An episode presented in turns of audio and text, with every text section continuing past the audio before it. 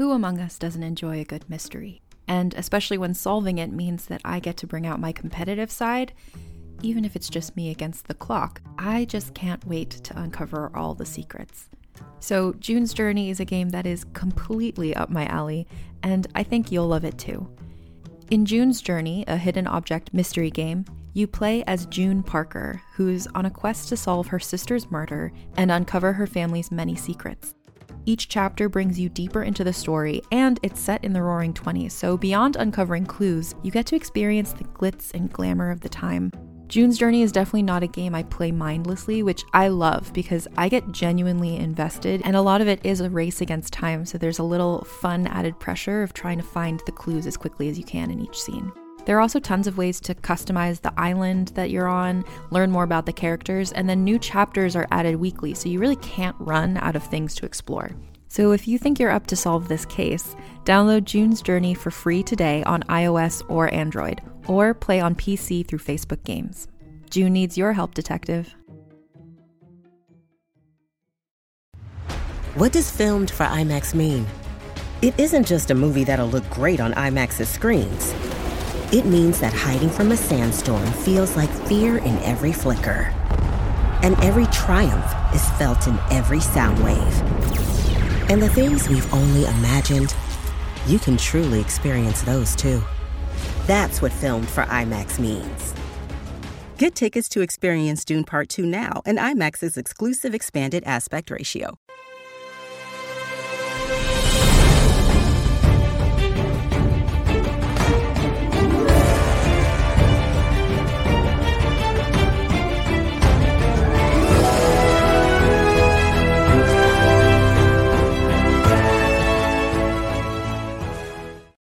Hello, everyone, and welcome to a brand new episode of the Geek Buddies. hey! And we're live tonight here on the Outlaw Nation channel doing a uh, a an episode of a show that uh, Shannon McClung suggested, which is something that we have done many many times, which is hang out uh, us two at a happy hour, just drinking to our heart's content, talking about everything that's going on in the world of entertainment, in the world of uh, geekery. Uh, so great suggestion, Shannon. I've I've Christmified the graphics here, so we get a little uh, holiday action going on. What do you think? Does it work? I it's very festive. Uh, tis the season. exactly. It is the season. Happy Hour is the name of the show. We're going to start doing occasional episodes like this, may, uh, live every once in a while, where the three of us, and of course this time around, it's just me and Shannon, get a little drunk or get a have a have a few drinks. How about that? Have a few drinks, talk about stuff, and uh, hang out with you all who are probably unwinding from your day, whether you're on the East Coast, in the uh, uh, the middle of the country, or on the West Coast, or around the world somewhere.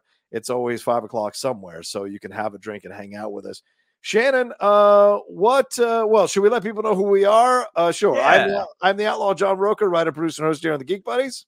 And my name's Shannon McClung. I'm an animation writer and a television actor. Um, where you're going to be, you can see some of our current work right now with the third season of Strawberry Shortcake, Berry in the Big City. There's also a holiday special on Yeah. Netflix that Mr. Michael Vogel wrote. Um, yeah. What are you drinking tonight, John? Yeah, so tonight we got ourselves a little Knob Creek. That's the uh, that's the Oh. drink of choice tonight. A little straight bourbon Kentucky whiskey. This is from maybe a year ago, so I hope it's still good. I mean, the top was still on it, so you know. I, I think I think it's probably I think it's probably okay. And I and I'm chasing it because I am a bitch. I'm chasing it with a little Diet Coke uh, to kind of make it all go down smooth. Very sugary drink, but it's my kind of my kind of drinking now. You know, uh, Shannon and I used to go uh, stouts, uh, but I try to lay off the stouts uh, ever since COVID, and I put on the poundage, so I feel I can process this a little bit quicker. What, what, what's uh, what's going on on your end? What are you what are you drinking? Well, speaking of stouts, oh, in, in, in honor of, of of my my brother from another mother, John Johnny Rocco, we have from the BJ's Brewhouse Beer Club the Malt Storm, a Belgio style Imperial Oat Stout. So I am going Oh. to uh, pop this right now. That's I hope I don't spill it in the office. does it pop? It pops. Oh, love that sound. It pops. We got we got a we ha- we had a frosty mug. The frost is uh is, has melted away. Look at that pour. Li- oh, that is beautiful. Look how juicy and thick that fucking stout is. Jesus Christ, that is gorgeous. Yeah. We had um we What's had two, on it? Hold on, two of these what's, beers. What's the proof on that? What's the proof? On It's high. it is uh it is 10.1%. Oh, So I am going to drink this slowly because it is very possible that the the the wheels could fall off the bus here. we had uh, uh Shani and I we had two of these. Her Yeah, yeah, brother gave them to Shani for nice. her birthday. Um and there was one that was like a coffee lager. Mhm. Sorry, I just read Haunted Autumn. Shannon may not make it to the Godzillasaince portion of the show. That that that's possible. That's Uh, but there was a coffee lager that was about five percent, and then there was this one. I'm like, Ooh. oh, I got to, I got to do the imperial stout. And then about ten minutes ago, I'm like, maybe this isn't such a good idea. and so she put the coffee lager in the freezer, and I'm thinking, and so I took it out, and she's like, wait, I thought, I thought that was mine, and I'm like, remember when I said that I wasn't sure if I should do this? She's like, well, are you gonna drink the whole thing? And I'm like. I, I don't know, maybe. And she goes, Well, uh, I'm kind of like, It's fine. I'll, I'll take this one. She's like, You know what? Go get loaded on camera. There you go. Go get loaded on camera. I Hey, cheers, Johnny. Cheers, brother, man. Cheers. Cheers to you, sir. Hey. There it is. Hey. Ah, Oh my gosh. and we should. Woo. That'll put some hair on your chest, boy. um, we should say that uh, uh, Michael Vogel is not joining us tonight because he is out of town. Uh, where is he at now? Uh, Denver, Florida. Where, where is he? he at? is Where's- in Orlando. He Orlando. is gallivanting around Disney with some other folks. And uh, yeah, they are they are having a rip roaring good time. I bet we were not invited onto this trip, unfortunately. So enjoy, Vogel. Enjoy. Hope you're having a great time. But I did hang three stockings up there for the three of us at the top of the screen. Which one is yours? Do we know? Probably the biggest one. So, but I do the like the red. I'll go the red and white.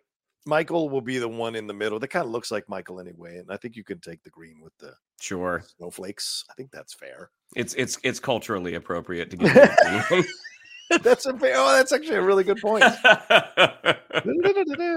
um. Anyway, so how are how are things on your end, Shannon? Uh, what's been your week like? I know you've been. on We're gonna get into stuff. We're gonna get into the Star Wars news, the superhero stuff. Uh, get into the God- Godzillasaince that's happening now. We're gonna get into all that stuff here tonight. So just relax and let's take it easy. Let's not rush through the show. Let's have some fun.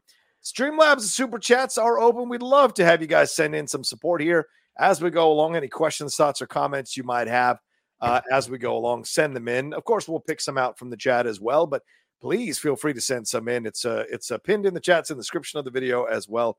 Send in some support here as we go along. We'll read them as we go along. and Yeah, and if, Yeah. if you're having and if you're having a beverage as well, let Yes! us know in the chat. Let us know what you're let us know what you're uh, sipping on tonight. Yes, if you t- DM me a picture or tweet me a picture of whatever you're drinking, I will put it up on the show. I will put it up on the screen, uh, knowing that you guys are drinking along with us, which we appreciate because this will be the first of maybe two. I don't know how much ice I've got left in my Dungeons and Dragons ice container.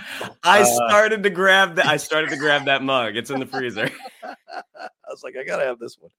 Um, uh, yeah. So we're gonna talk about it, but like, how are things uh, on your end, Shannon? How how's the week been going? Have you been auditioning? Uh, is there anything you can talk about? Like, what what's what's the situation now that we're, we're the strike is now also officially officially over? Yeah.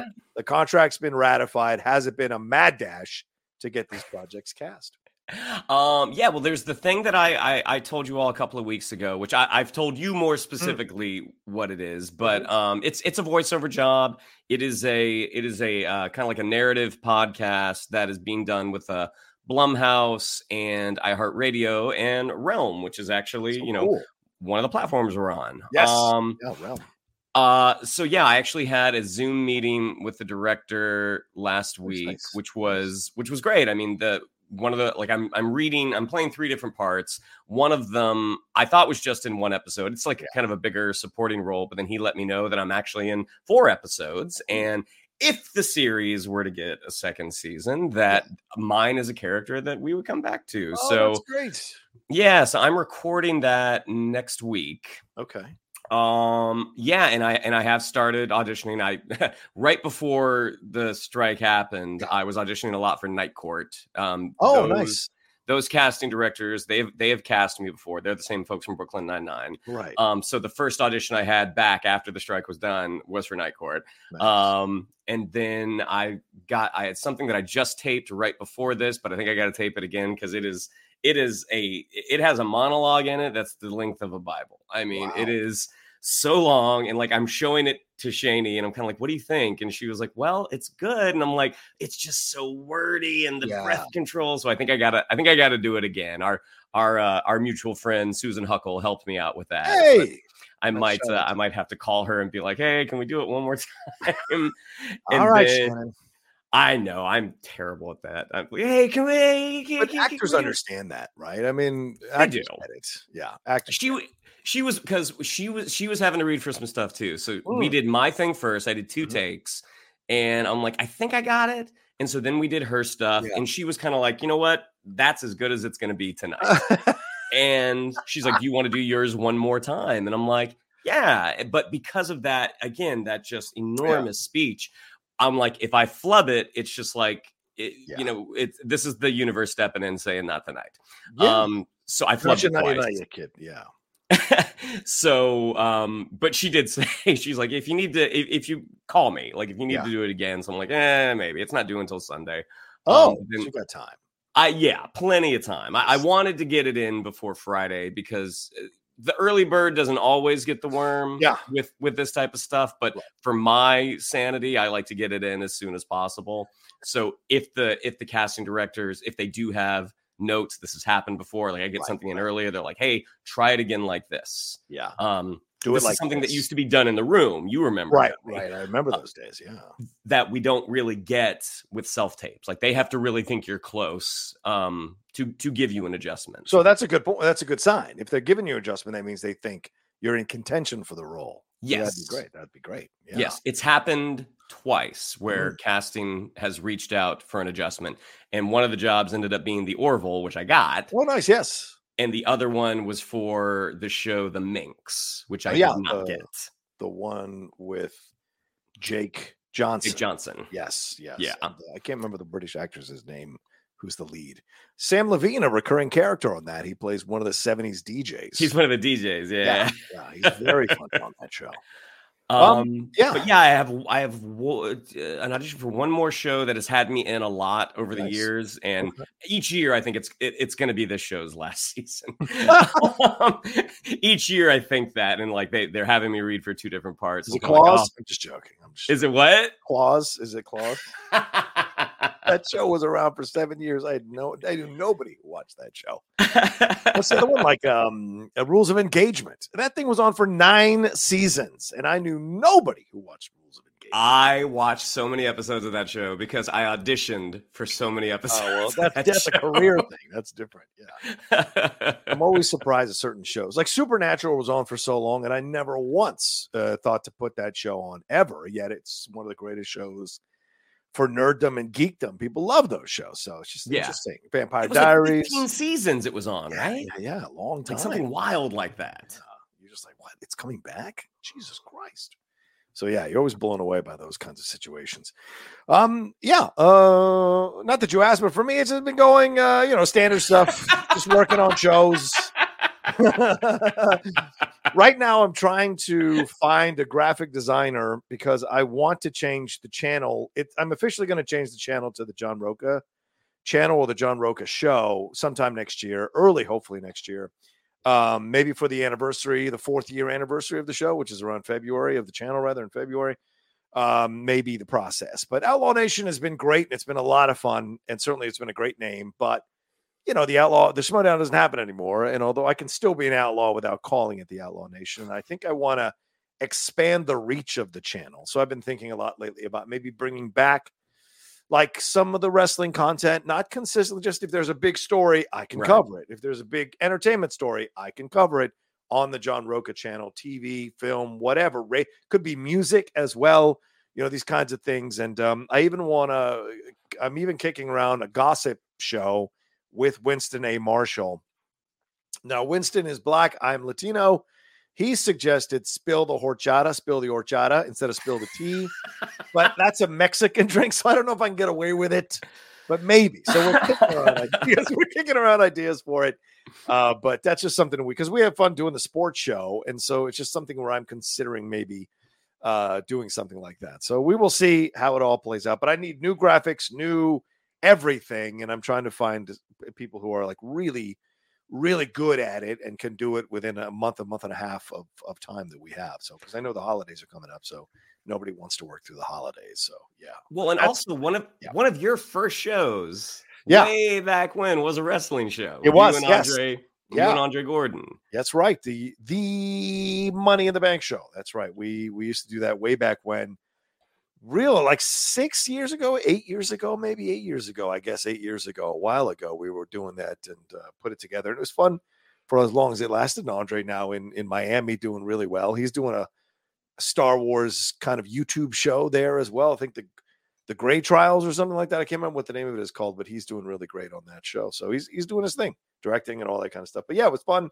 for a while it lasted. I had a wrestling channel for a while, but then it's just too much to watch. So when there's a big news story, I don't mind covering like CM Punk coming back or uh, one of maybe the pay per views or something like that. That'd be fun. So just to kind of keep it open, so it's not just one thing, but it's got a little more uh, of a dynamism to it, and it's more reflective of who I am. So like, I can, right. if I want to talk about it, I'm going to pop on and talk about it because that's my channel. That's the brand of my channel.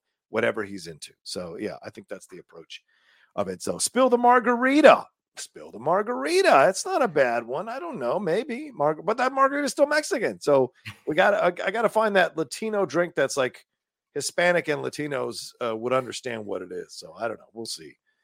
Maybe spill the blue milk. We'll see. I don't know. Anyway, all right. Well, anyway, that's enough of that. Um, we got ourselves. It's we're knee deep in Christmas now, Shannon. What are we in the sixth, seventh day of Christmas already? Only eighteen more days left, Chris. Uh, uh, uh, uh Shannon, that sucks. Only 18 more days. Um, I've checked. I've decked out the office. We have our Christmas tree that we bought our nine foot Christmas tree there, and uh, that's a beauty, ah. Clark. That's a beauty, Clark.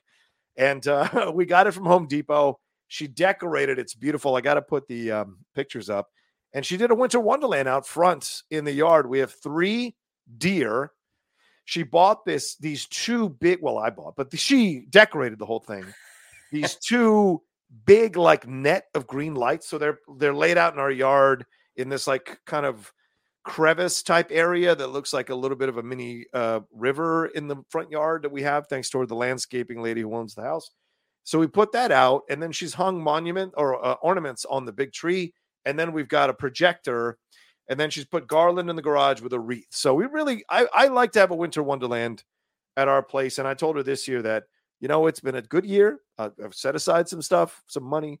So whatever you need, let's get it. And sure enough, so the only thing that sucks is once you create something this big and it's really awesome and it makes you happy and it only lasts for like 25, 30 days, it's frustrating that it's only 25 or 30 days. I don't want to be one of those ghetto people still having that shit up, you know, in February, but still, it's nice though. It's nice. I think, I think you can get, you can get through the new year. Mm-hmm. I think first week of January, you you can take you yeah. can take down the lights. You know, some folks on day after Thanksgiving. Yes, right. like I I do it. I try to do it yeah. December first. I wanted to do it November first, right after Halloween.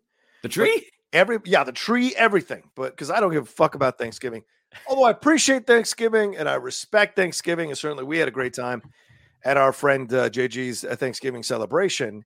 For me, it's Chris. It's Halloween and then Christmas. That's that's where it goes for me.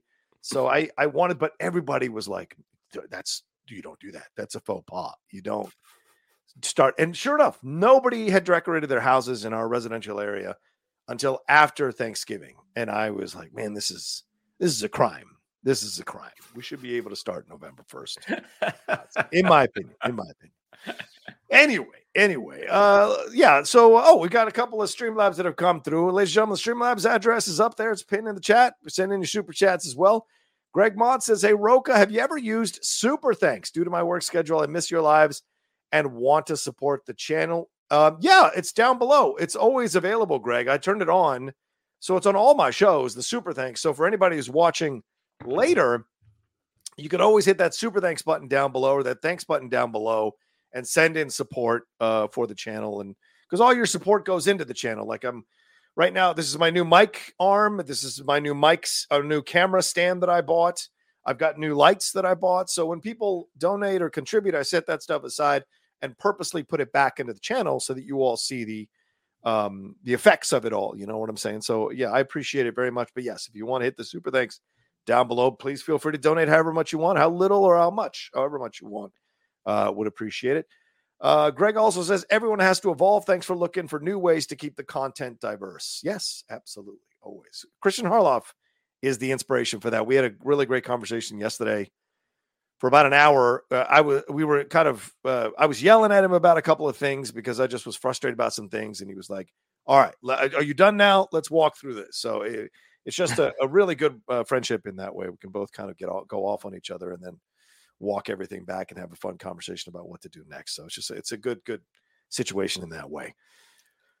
I feel like I'm talking a lot, man. Is that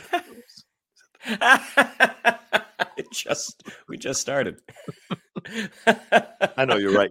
Oh yeah, the Hallmark movies. Shannon, do you watch the Hallmark movies? The Hallmark starts Christmas movies in November, right? So Rocha, you're in the clear if you want to decorate starting November. Yeah, agreed. I watched. There's three channels now, Shannon. Three Hallmark Christmas channels. Um, uh, do you watch any of these movies? No. Uh, not even if our friends directed them, maybe. Um, so that one friend, I, I, was on hold for one of those. Movies. Oh, right. So I, yes, I so, I, so, it was it was bitter. It was uh, bitter fruit. That's the reason I didn't I didn't watch that one. Um, no, I'm you know I'm not the, the Christmas movies, the Christmas viewing that I yeah. like to do. Like I yeah. started when I had to charge my car the other day. You can watch Disney Plus in the car. Oh right, um, yes. So, so I started up Hawkeye again, nice. and so I'm almost halfway through that. You know, I love to watch Elf. I love to watch Scrooged. Yeah. yeah. Um, I, it has to be really, really good for me to introduce it into the Christmas viewing lineup. Okay. And in my experience, the Hallmark films, while they my my mom loves them, um, the Hallmark films don't really foot the bill. So yeah, no, listen, you're not wrong. I put them on just to have Lindley roll her eyes. That's I put them on so that because she's like, "What are you doing?" And I'm like, "I just look. It's not great acting. Some of the script, uh, you know, you can say what you want about the script. Although, you know, I'd love to be in one or, or direct one for God's sakes. But like, but you know, they know what they're doing. They know where their audiences are, and you want to you want to like really see how things can change and evolve. Go and see one from ten years ago I was watching on Tubi TV, which no, not Tubi, Pluto TV, which is free channels on app. They have a Hallmark Christmas channel, which plays year round Hallmark Christmas movies. So I clicked on one from 2013 and I was like, holy mackerel. This is, this looks, it, it, uh, Tom Arnold was in it. Um, one of the ADAs from Law and Order SVU, who was on for like 15 episodes as an ADA, she was the lead of the film and the film was horrific. It was horrific. It looked like it was shot like something out of college. And so it's certainly a lot better now. And I saw George Lopez in one of the most recent ones playing a, uh, concierge in a hotel. Wasn't even a big role. He just was a guy in the film. And it's a film from like two years ago, I think, a Hallmark Christmas film two years. So you never know who's going to pop up in these things. Very great. Yeah, the Charlie Brown Christmas specials on Apple TV Plus. They just dropped it uh, yesterday, I think. So you guys can watch it if you want to do that. Anyway, all right. Enough of the intro. Let's get into some stuff here, uh, Shannon, and keep the Streamlabs and super chats going. Come on, man. get it together. Come on. You lightweight, you old man lightweight. All right, so let's talk about some Star Wars here, Shannon. Some big stuff going on in the world of Star Wars. Gizmodo released an article where they uh, think that Andor, uh, see, I, I made little uh, things here. Hold on a second. Uh, there it is. Andor season two is possibly being pushed to 2025. Um, they add that while their source did not 100% close the book on a potential 2024 airing, they said that the quote, the chances are, quote, highly unlikely at this time, and the reasoning appears to be twofold. That first, Disney is publicly uh, stating it is slowing down the release of its major franchise titles on the Disney Plus service. The second is the SAG AFTRA WGA strikes. Although um, Gilroy said back in April that they'd reached the halfway mark in the shooting, and apparently they stopped shooting for because of the strike just a few weeks before they were done. So, um, do you think because only two titles have been announced at this point now, according to this press release from Disney Plus UK, The Acolyte and Skeleton Crew? So, do you think maybe we're going to get surprised with the release today, or does it feel to you like, yeah, it's going to be pushed to 2025? My guess is that the, they will probably push it because even if they got, because I think their shooting schedule was supposed to be like January to August. Yeah, yeah, yeah. And, you know, they're I, I, believe they're doing 12 episodes again, and those are longer, those yes. are longer episodes. So, you know, and, and they're going to be jumping year to year. So you have to change the costume, change the sets, all that kind of stuff, right? Yeah, there there are plenty of reasons. Like this is not a normal this is not a normal TV shoot. Yeah, yeah. you know, I think when you're when you're uh, shooting something on the scale, especially uh, with the amount of practical stuff they did yeah. with the first one, that uh, the idea that um, they got about halfway through shooting, um, and then I want to say with the first season they had finished, and then it was still a year yeah, yeah, before yeah. it came out. And not to say that they were doing post production that whole time, but oh. um, the amount of posts that they had to put in it versus also where they want to they wanted to put it kind of up in their lineup. So yeah. knowing that they are kind of um,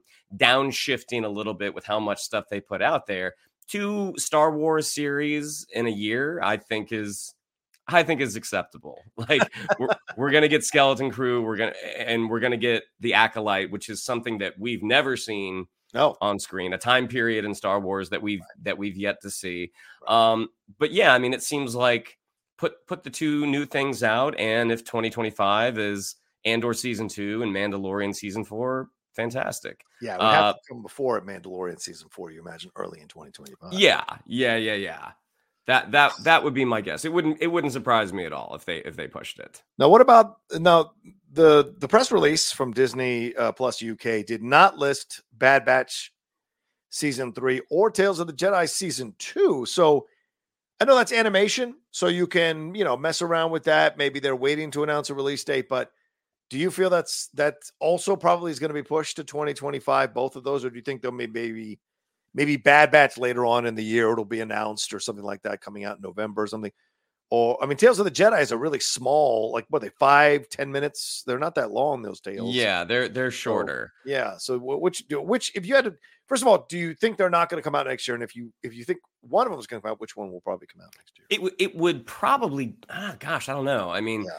Because more than likely, what they probably did, like Vogel can speak more authoritatively on this than I can, but he's generally, not here, he's not here. I know, I know. You've we'll call him. but a lot of times, what happens with animation um, is your show gets picked up for two seasons. Like you're mm. going to do this many episodes. They're going to release the first batch as season one. The second batch is season two. Um, right. I, and I don't know how that would apply with Star Wars because you know Clone Wars did so many episodes. Yes. Um, but my guess is that that initial batch that they did of Bad Batch was the first two seasons. Ah, yes. Um, it, that is a guess though. But also with Tales of the Jedi, my guess is that they also filmed all those back to back as well, or they they worked on those yeah back to back as well because they were shorter. So my guess is that t- it'll probably be Tales of the Jedi. Yeah, yeah. Um, just because I think they probably have that already kind of locked and loaded, ready to go. But it it doesn't surprise me that it's not a, a part of this big announcement. Yeah, yeah. I wouldn't be surprised either if they pushed it. I mean, it just makes sense. Uh, you know, Tales of the Jedi was fun for Dooku and for Ahsoka, and we had an Ahsoka series come out. So that makes sense. If they're pushing everything back, maybe they're rethinking Tales of the Jedi. Maybe they were going to focus on different characters. And now that we've got everything being pushed back, this the change in the dates of release dates, We've got these three movies that are on tap. Daisy Ridley's coming back. Uh, Boyega is now talking about coming back. There's all this stuff. So, I mean, maybe they they're rethinking who the subjects are of Tales of the Jedi. So maybe they're waiting on that as well. You know, I don't. Maybe. I mean, if they follow what has been done a lot, I mean, I, the, the, decisions are made. oh yeah, that's pro- good points. They yeah. are probably done. but Tales of the Jedi, I mean, just based off of its first season, it seems to be the type of thing that they can do forever. Like yeah. you, yeah. you can have these stories. I mean, who's to say that Luke couldn't pop up entails the? Right, hundred percent. You know what I mean? I mean, who's to say you it's it's not gonna you you you won't have Obi Wan show up or Kit Right. Fisto or you know Plo Koon. I mean, all these all these Sure. Jedi that are kind of in the background. Like you could you could develop their stories more or use some of the material that's out there and like you know the books and the in the graphic novels as well. Mara Jade. Why not? Come on. I don't know. Bring Vanessa Marshall. She said she wanted to play her. Um, all right, well, let's move on to some other Star Wars news here. Natalie Portman. Uh, she was on Watch What Happens Live on Bravo, her and Julianne Moore promoting the May December movie that's out now uh, on Netflix. If you haven't watched it, a lot of people have that on their end of the year top 10 lists of movies. A lot of people suggesting that the young kid in that film should be uh, uh, odds on favorite for Best Supporting Actor as well for a nomination. Maybe Julianne, maybe Natalie, depends. But she was there promoting the movie, and Andy Cohen had some people chime in for questions, and two people who were there um, uh, online on Zoom or whatever. Uh, they uh, asked Natalie now that Hayden Christensen has come back to be a part of the Star Wars franchise. Would she? Are there any plans for her to come back? And she said that no one has asked her uh, to return, but she said, "I'm open to it."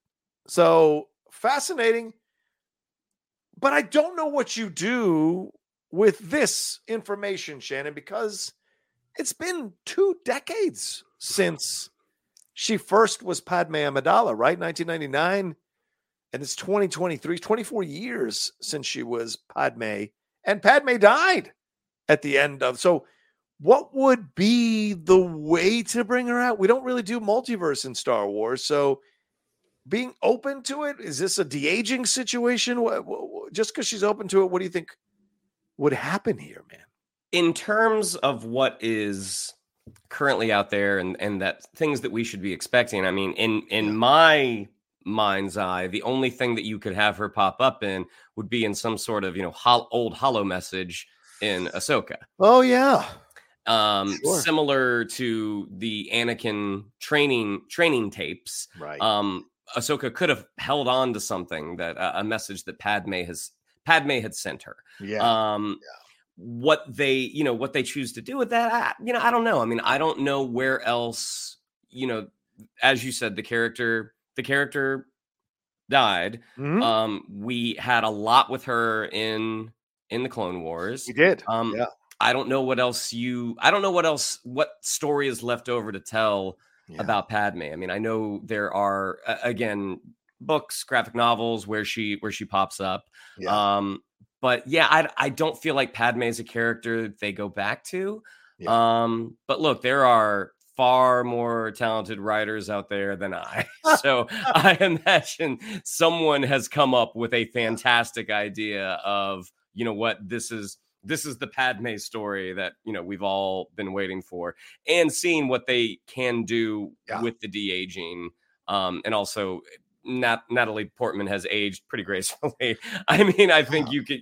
It, it would not be a stretch to uh, to de-age her a couple of decades. yeah there's a couple of things that come up in my mind yeah animation is the easy route of course but that you, w- you wouldn't necessarily need her for that i don't i think it'd be fine it'd be fun certainly to have her come back and voice padme in maybe an adventure or a tales of the jedi with padme. But although, although she wasn't a jedi was she? I mean was Mm-mm. she a jedi? Yeah so i don't think it would work necessarily. I think if you were to do a princess leia series then maybe you know because she revealed to be a force user as we saw in um the last jedi certainly someone maybe being trained maybe there's connection maybe padme shows up as a force ghost in some episode if you do a millie bobby brown princess leia series maybe she goes to some temple or something on one of the adventures and there's padme i think that's the extent well, it's typically only Jedi who show up as, as Force Ghosts. So yeah, Uh, you know, I, last I checked, the force is in everybody. Last I checked, there, Rob. I mean, Zing.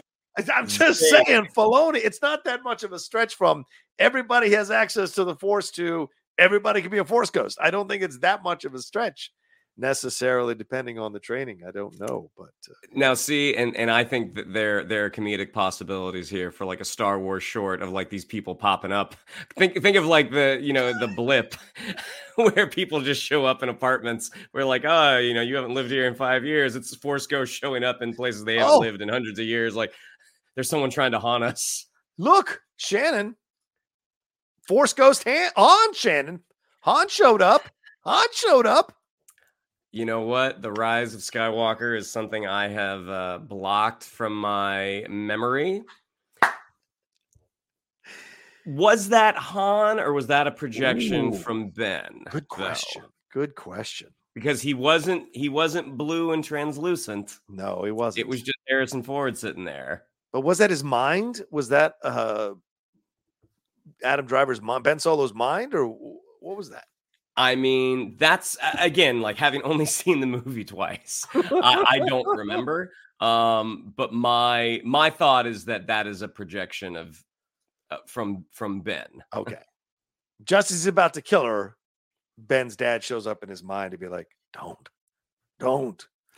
it was supposed to be Leia, from what I understand, and they changed it to Han because of the unfortunate passing of Carrie Fisher. It would have worked much more better if it had been Leia, but unfortunately we couldn't do it that way.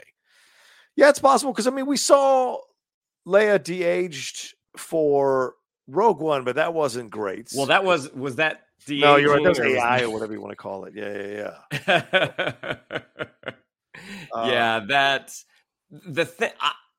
If Carrie Fisher had not just passed away, like right around when Rogue One came out, I don't know if it would have been as warmly as warmly received. Yeah, yeah, yeah. Um, and again, I might be remembering this incorrectly. That was in 2016, so this is yeah. seven years ago now.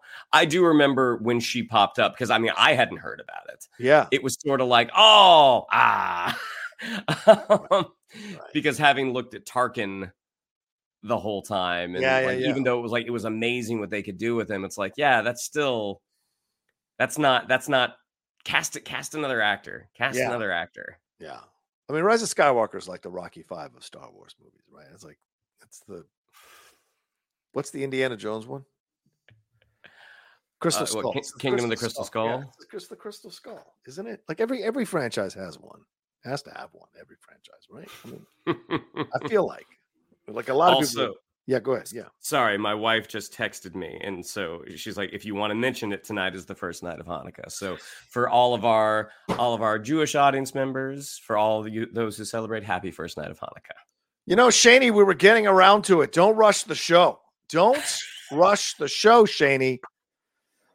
And speaking of Star Wars, your um your uh, intrepid wife posted a fantastic a picture of Han Solo holding a uh, menorah saying happy Han- Hanukkah, if you get it, if you get it, which I thought was very, very funny. So shout out to her. That's right. Uh, to all our Jewish friends. Maybe that's why Michael's not here. It's the first night of Hanukkah. He's he's in temple. He's celebrating. Yeah, the temple of Mickey Mouse. happy Hanukkah. Yes, happy Hanukkah to everybody who's enjoying it, and especially, of course, I know we're drinking a little bit, but still, um, real shit going on in the world. Obviously, it's a very tough time right now for uh, a lot of people of the Jewish faith and um, of, of, a lot of Jewish people around the world, of course, uh, with what's going on in Israel. So we send our heartfelt uh, thoughts and prayers and condolences to everybody out there who is uh, navigating, dealing in this tough time, uh, especially with uh, everything that's going on there and some of the attacks, and of course what we saw in Congress the other day. Jesus, let's not get too deep into it, but just saying that this is an especial time to say happy Hanukkah to all the Jewish people in your life for sure. Um, uh, there you go. So that's what we have to say about all of that. Um, any more Star Wars news for you, uh, Shannon? Um, I think that was it, wasn't it? Yeah. Oh, uh, this was a funny thing, real quick, with Natalie Portman. At the end of that interview, or answering that question, Andy Cohen asked her when Prince Charles met her uh, for the prequel trilogy at an event and Prince Charles asked her if she had been in the original trilogy, and she yeah. was like, "I'm 18 years old. What are you?" oh, King Charles. Oh, King Charles. There's a reason that they don't make the actual government decisions. yeah, hundred percent, hundred percent. Because I loved her. There you go. That's uh, that's my Prince Charles from season five of The Crown. If you guys aren't watching the new season, first four episodes were great. The next episodes drop, I think, next week. Uh, and Shannon, uh, Squid Game season one, the challenge wrapped up last night. I still haven't watched the finale because the Lady Outlaw and I need to watch the finale together, unfortunately. So I have to wait for four more days. She's out of town right now, but I can't wait to watch it. We have not started that yet. Oh. It's sort of like I've heard, I've heard Dude. you, and I've heard our friends Jonathan Gabay and and Vogel talk about how how excellent the show is, and it's the type of thing that my wife and I we sit down. It's like, well, what do we have to watch? Yeah, And it's it's like it, the the the cursor will hover yeah. over it, but we never we've yet to pull we've yet to pull the trigger. But seeing as how we're I think we're caught up on Slow Horses season Oh, yeah. three. It just started. Yeah. Yeah. And so it's like, okay, that might be that might be the thing that we watch next. We'll see. Yes. If I get if I get a text here in a moment saying that's not going to happen, that'll be Is she answer. watching? Is she watching? Are you listening? Shout out. Uh, well, yeah, I, I'm assuming that's why she texted about the first night of Hanukkah. oh, we weren't going fast enough. You know, there's Yeah. a rundown here, Shaney, for God's sakes. yeah, Uh, she she she saw all the Christmas paraphernalia. and she, she felt the need to. Oh, I'm in. sorry, Shaney. Hold, let, give me a second. I will put I will put a menorah up there. I apologize. I apologize. It's a very good point, Shaney. I apologize. I was doing it spur of the moment, uh, and I'm a Christian boy, so I lean that way. So you're right, though. I should have put a menorah. Uh, I don't know. Is Kwanzaa around this time? I don't mean to sound ignorant, but I don't know if that's around this time. But I should- believe it's in December as well. Okay, okay. right. yes. And then we start going down the path, and I'm just going to put Happy Holidays on there. How about that? That'll cover everything. Boxing Day. What do we got for Boxing What do Day? we got for Boxing Day for our British people? I don't want to offend anybody in Britain. and the Canadians. The Yeah, Canadians right. Oh, do they celebrate Day, too. Boxing Day? The They do, I, I think. Yeah. Boxing Day, eh? Anyway, I'm sorry. I'm sorry. All right, let's sit a super chat from Shay Luna Midnight. Shannon, what current franchise do you have hope for? I mean, DC.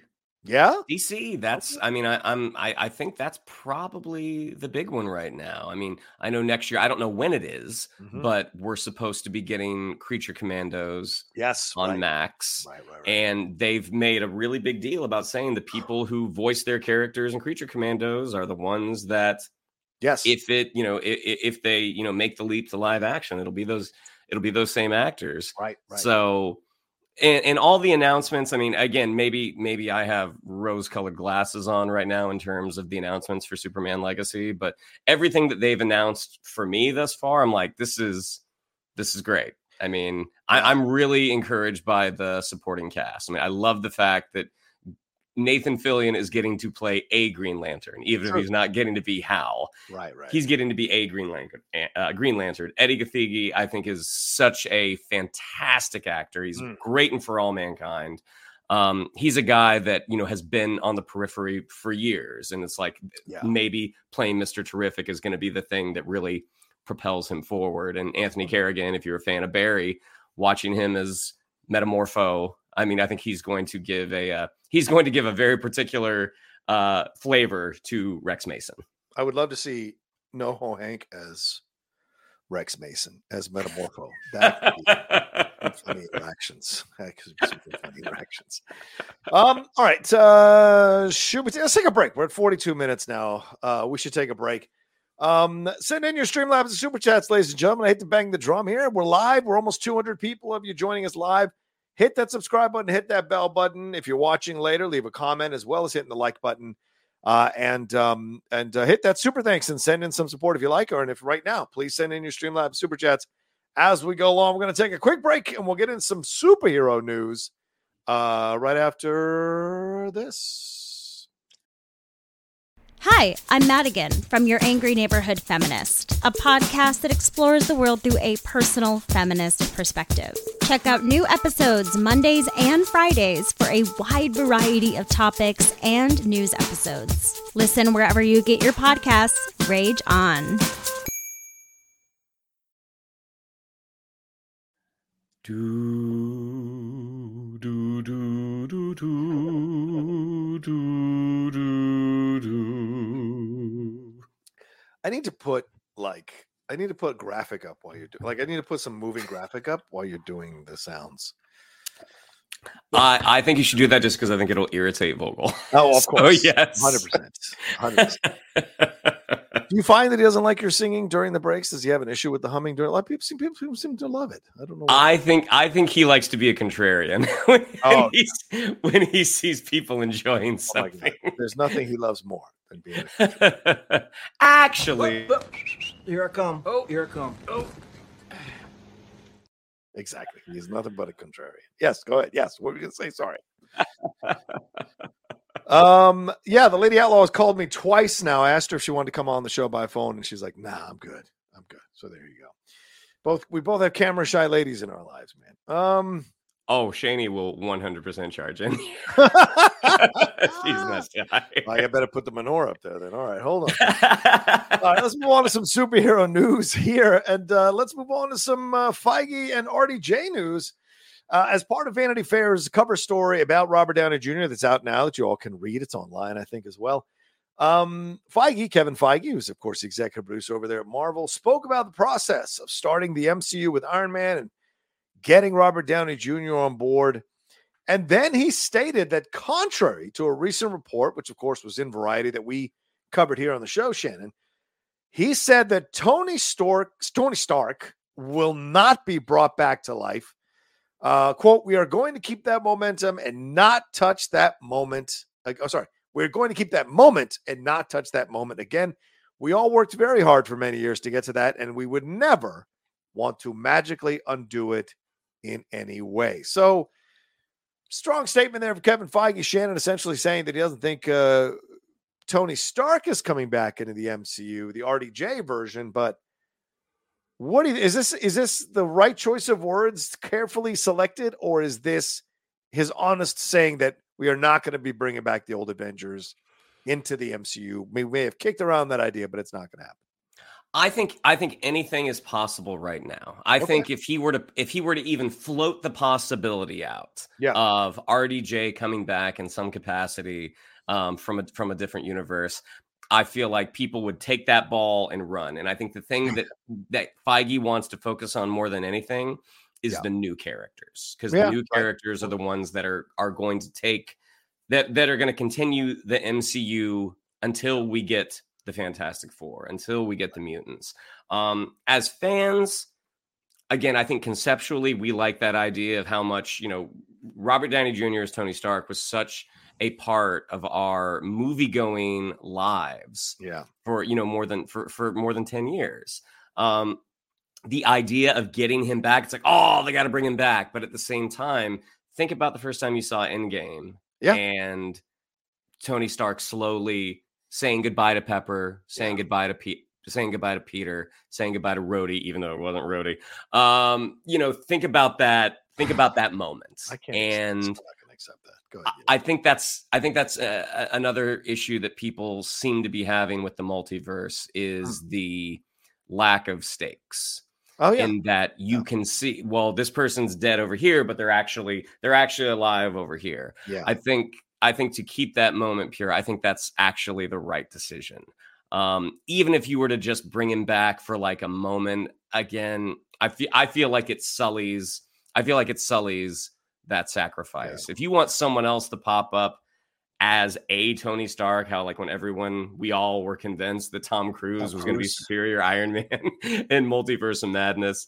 Um, that I'm not that I'm not sure about. I mean, knowing that more than likely Krasinski is not our our Reed Richards. yeah. Um, now looking at it, I think people kind of get a little like, meh, you know, that was just such a that was just such fan service and and everything. Um, but I do think Feige, I, I don't think Feige will ever tell the 100% truth in an interview because as a producer or something like that, you can't. right. I mean, you don't you don't want to give any you don't want to give any sort of indicate. You don't want to tip your hand at all. and you never know how things can change. Like you can say, yes, at the time we had no plans and we had nixed the idea, but certain things happened, and now it's a possibility for us, and we're going to do it. Um, because people get mad if you change your mind in the world of entertainment. Well, not uh, I got to say this: Some people get mad if you change your mind in the world of entertainment and they'd be like, oh, see, you knew all along and blah, blah, blah, and you were jerking us around. And which I think happened with uh, Joaquin, Joaquin Phoenix's Joker situation, I think for sure. But, you know, I, I agree with you. He's got to keep everything close to his vest. But I do think he selected the words carefully. We are going to keep that moment and not touch that moment again. We worked for years for that moment. It doesn't mean that he can't still show up as Tony Stark from another universe with like a beard or a different personality, or maybe he's the alcoholic Tony Stark. I mean, there's all kinds of different possibilities if you were to bring RDJ back. But yeah, there's a possibility that he would play, that other actors could come into play different versions of Tony Stark, which I think would be kind of fun to see an alternate universes version of Tony Stark and see how that would work. But yeah, the thing is, I uh, I'm gonna man, I've had a little bit, so I'm gonna say my piece on this. And normally I'm very careful. You all know I'm very careful. Well, most of the time, I'm very careful about how I phrase things and say things because I want to be respectful, but I also want to sit in my truth. And I think we're in a really interesting place, Shannon, with the Marvel Universe because the new characters aren't clicking. Like within the bubble, we love them, but they're not connecting in the ways that the original characters did. Chris Evans, Robert Downey Jr. as Iron Man, Chris Evans as, as Captain America, obviously, uh, Thor, even though he's still around, Hulk's still around, but it's not the same. It doesn't feel the same. Uh, and you're, I don't sense that people are going, yeah, give me Young Avengers, give me this or that. I think there's a real feeling nowadays with Marvel that like, yeah, I don't know if they're going to get it right. I don't know if I'm going to like it. And I don't know if the general public necessarily is going to gravitate and watch this. Like three years ago, Young Avengers, we were excited about the possibility, right? All right, great. We're going to get the, you know, we're going to essentially soft reboot the MCU with this whole new team. Yeah, the previous team won three Super Bowls, but we we've picked up all these new young players and they look pretty awesome. And I can't wait to put them in the mix. And then your first season, you go eight and eight, and you're like, what happened here? And now, right now, they feel like they're in a losing season at six and 10. You're like, wait, there's so much talent here. What's going on? And while individually, you're like, every one of these players is performing really well individually. But when it comes to the overall group thing, they don't seem to be working as strongly, even though, like, Iman Vellani is great as Ms. Marvel. Kate Bishop, I think Hailee Steinfeld is great. Yelena Belova is great.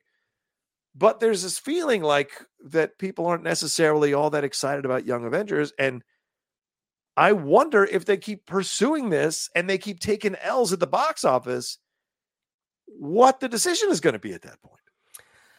Yeah, I don't know. Am I crazy I mean, feel this way? I guess. Am I? Uh, do I have unfounded fears on all? No, okay. No, Right. No, I, I no, I don't think you have unfounded fears at all. I mean, I think when you look at the characters who have been introduced in Phase Four and Phase Five, yeah, yeah, Yelena Belova was a supporting player in Black Widow. Mm-hmm, she mm-hmm. is a supporting player in Hawkeye. Elena yeah. Belova hasn't had her movie yet. That's going to be Thunderbolts. Good point. Right. Um, the only character that I feel like they have introduced in their own thing that has been a hit was Shang Chi and yes. they haven't. And by hit, Shannon means successful at the box office, successful numbers wise, right? Yeah. You may like Iman Vellani as, as Ms. Marvel, but that series was the lowest rated series on Disney Plus. And as I said last week, The Marvels was a complete and utter flop. So, yeah. I mean, I think they I, am wondering if there is a lesson to be learned about introducing a character on a yeah. Disney Plus series. Um, that maybe that that does not get the the, the deepest. Uh, uh, uh, that doesn't get the the widest audience yeah. the way that a film would. Is that to say that Miss Marvel would have been a huge hit as a movie? No, it could have been. Yeah. I mean, you look at that first season of, of, of television that they did, and yeah. there are definitely things that they need that they need work on. I mean, sure, sure. Their, their bad guy was was was pretty pretty unimpressive. Yes. Um, the thing that we came out of really enjoying was Kamala Khan, her friends, and her family. Yeah. Um, could it have been a, a good movie? Yeah but like the Eternals, I mean, yeah, the Eternals didn't click. I mean, you yeah. saw that Yeah. they have tried to sprinkle mentions, uh, mainly of Kingo, through throughout the rest of the MCU, and it's just it's not. It, it just didn't resonate Yeah. with people. I mean, I think you you disliked it more than I did. The, uh, Um, uh, Eternals. Eternals. Yes. Yes. Yes. Like I thought it was okay. You you were not a fan. I was like, ah, it's okay. Um I think it- Michael it was- doesn't like it either. Does he? Or does oh no, Vogel likes it. Vogel does like it. Okay. Yeah, he's a he's a supporter. I mean, I think the cinematography, I think it's a beautiful movie. I think it's 100%. really, really well made. But Yes. I think when you look at the amount of characters that they were introducing, it's like Yeah. there are there are ones that I think individuals sort of gravitate to. Like Yeah, I yeah. loved I loved Makkari. I was like, Makkari is awesome. Can Makkari, you know, can she carry a movie? That I don't know. Mhm. Um, I, I I feel like Eternals was sort of like their Guardians experiment. Uh, experiment. How like Right. a lot of folks didn't know Guardians of the Galaxy. Um, it ended up being a huge hit. Eternals, n- not as much. It did not. It did not connect with people the way the Guardians did. It was too self-important, in my opinion. That's why I don't think it worked. It was too self-important, and I just, I'm just in a weird place. I really am, to be honest with you, because I wanted diversity in the Marvel universe. For those of you who've been with me since I got into this business in 2016, 2015, you know I banged the drum loudly, sometimes to my uh, negative benefit, uh, the, uh, the need for representation and the need for diversity. We have that now, but ironically, we're having some of the worst stories being told around these fantastic characters of color and actors of color. And it's so frustrating because this is the thing people are using who are of the more warped mindset to push back and destroy diversity and say we need to go back to white characters. And they're not explicitly saying that, but you'd be have to be an idiot to not read in between the lines of what they're saying. Better stories are great wants better stories, but we shouldn't delude ourselves Oh that dear. huh? I think Rocha has just frozen. Oh no, not again. We get the uh Am I frozen? you you froze for about five seconds. Okay, okay, okay. Or and maybe that was on maybe it only froze for me. We'll find out in the chat. Shout out to JMB. Uh, it insists upon itself, Shannon. It insists upon itself. I love that quote. Anyway, I'm just saying uh, it's just frustrating for me to see it happening, and and I want to celebrate all these characters of colors and uh, color and stories of color, but the stories aren't really as strong. Like even Moon Knight. Moon Knight was kind of um, an exercise in futility, and I fucking love Moonlight. Moon Knight. Don't make me pull out all my fucking Moon Knight books. I love Moon Knight, and I was looking forward to that series. And that series kind of, kind of meh. It, it the last three episodes were a bit of a meh, and there was all kinds of things you could have told with that sh- uh, series, and you didn't. So, yeah, I I don't know what the answer is, and I don't know if there's a way out of this because I don't know if the people who are going to be in charge going forward in these movies are going to necessarily do them justice, and I wonder what the end result is going to be of all of this, you know, because I feel like Feige is just trying to get through. Let's just get through phase five and phase six and see where we're at, right? I mean, it feels like, you know, let's just let's just get through Christmas and then we'll revisit the marriage.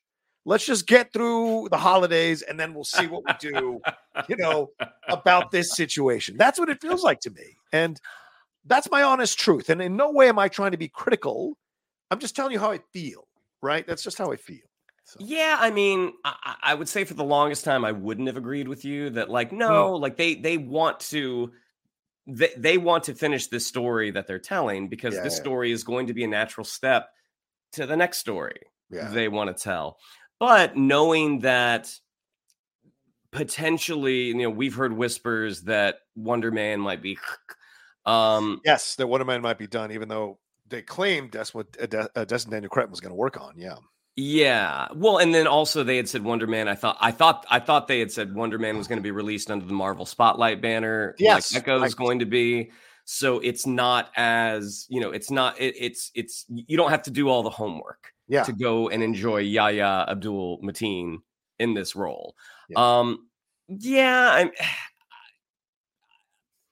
do you remember when they announced all the stuff? Like they didn't announce phases four, five, and six. They announced a bunch of movies. Do you mean and at Comic Con or do you mean at that event there? No, it was at you know, well, it was at Comic Con and D twenty three. Okay, yeah, yeah, yeah. Where they announced they announced um yeah. the first wave of Disney Plus series and a bunch of movies, and then they announced the rest of the Disney Plus series yeah. that they were doing at D twenty three. But basically, they did not they didn't announce phases. They just announced a bunch of projects. Yeah, yeah, right. No, 100%. Yes. And yes. it was Comic Con 2022 that they had that incredible Marvel panel where they finished with Wakanda Forever. And that's when they said Wakanda Forever is the conclusion of phase four.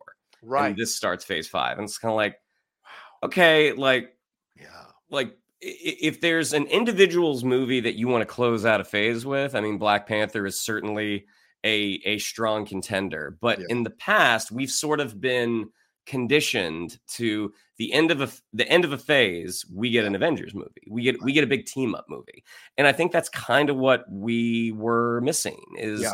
we wanted to see that moment where steve rogers shakes bruce banner's hand on on the helicarrier in avengers 1 yeah. like we want to see that we want to see sam wilson welcome shang-chi to the avengers yeah. and you know sometimes when when you're telling these big stories you don't you don't nat- you, you don't naturally get those things and they could potentially feel tacked on yeah. and that's not what you want like you want that moment to happen organically but they just did so much stuff that bringing everyone together at the end of a phase seemed like maybe maybe we're not going to get there yeah you know what I, I mean yeah and I, it's you know i'm a big fan of you know, I've, i think I said this last week or a couple weeks ago, but I'm a big fan of energy.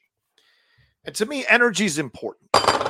Yeah, there you go. And I've I've always felt like energy is is that, that better be your second glass because you are nursing the it shit is. out of that. Okay, good. It it is. Don't lie to me, because uh, I'm about to get my second glass myself.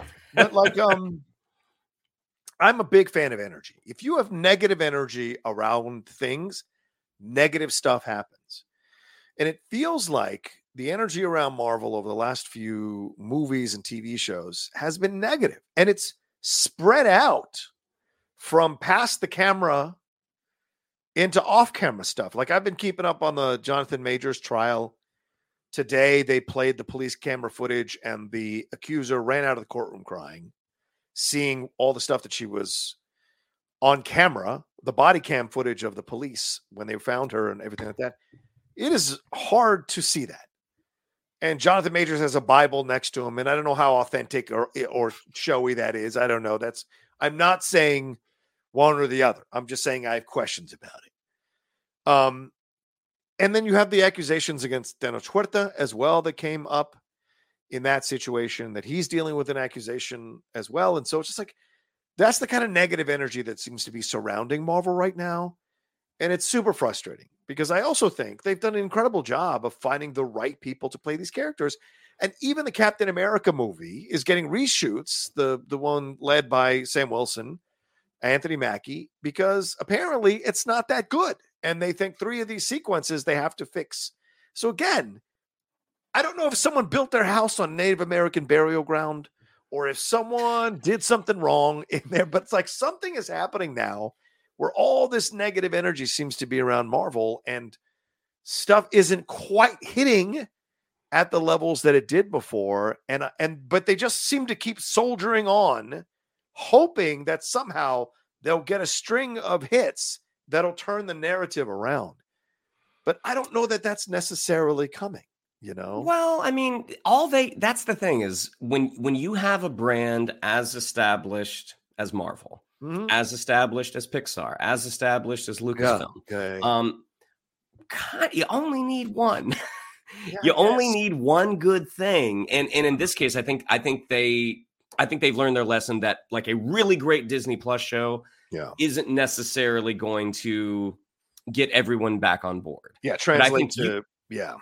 Yeah, I think I think if you have a really good like if maybe not Deadpool 3 because that's kind of be its own. Yeah, that's that's a borrowed that, that's, its own, that's its own monster. Yeah. Um, but like Captain America, Thunderbolts, one of these movies come out and just absolutely kills it. Yeah, people are people are gonna be back on board. people will get excited again. Like I do, th- I, I, don't think the the the MCU is uh is a lost cause. I think, Yeah, yeah. I and you know, reading that in brain of the MCU book, um, you know, you yeah, the the they tried to do too much. It was literally the thing that we talked about after that Comic Con. It's just like, is it too? Is it too? Like we are so excited for all this stuff.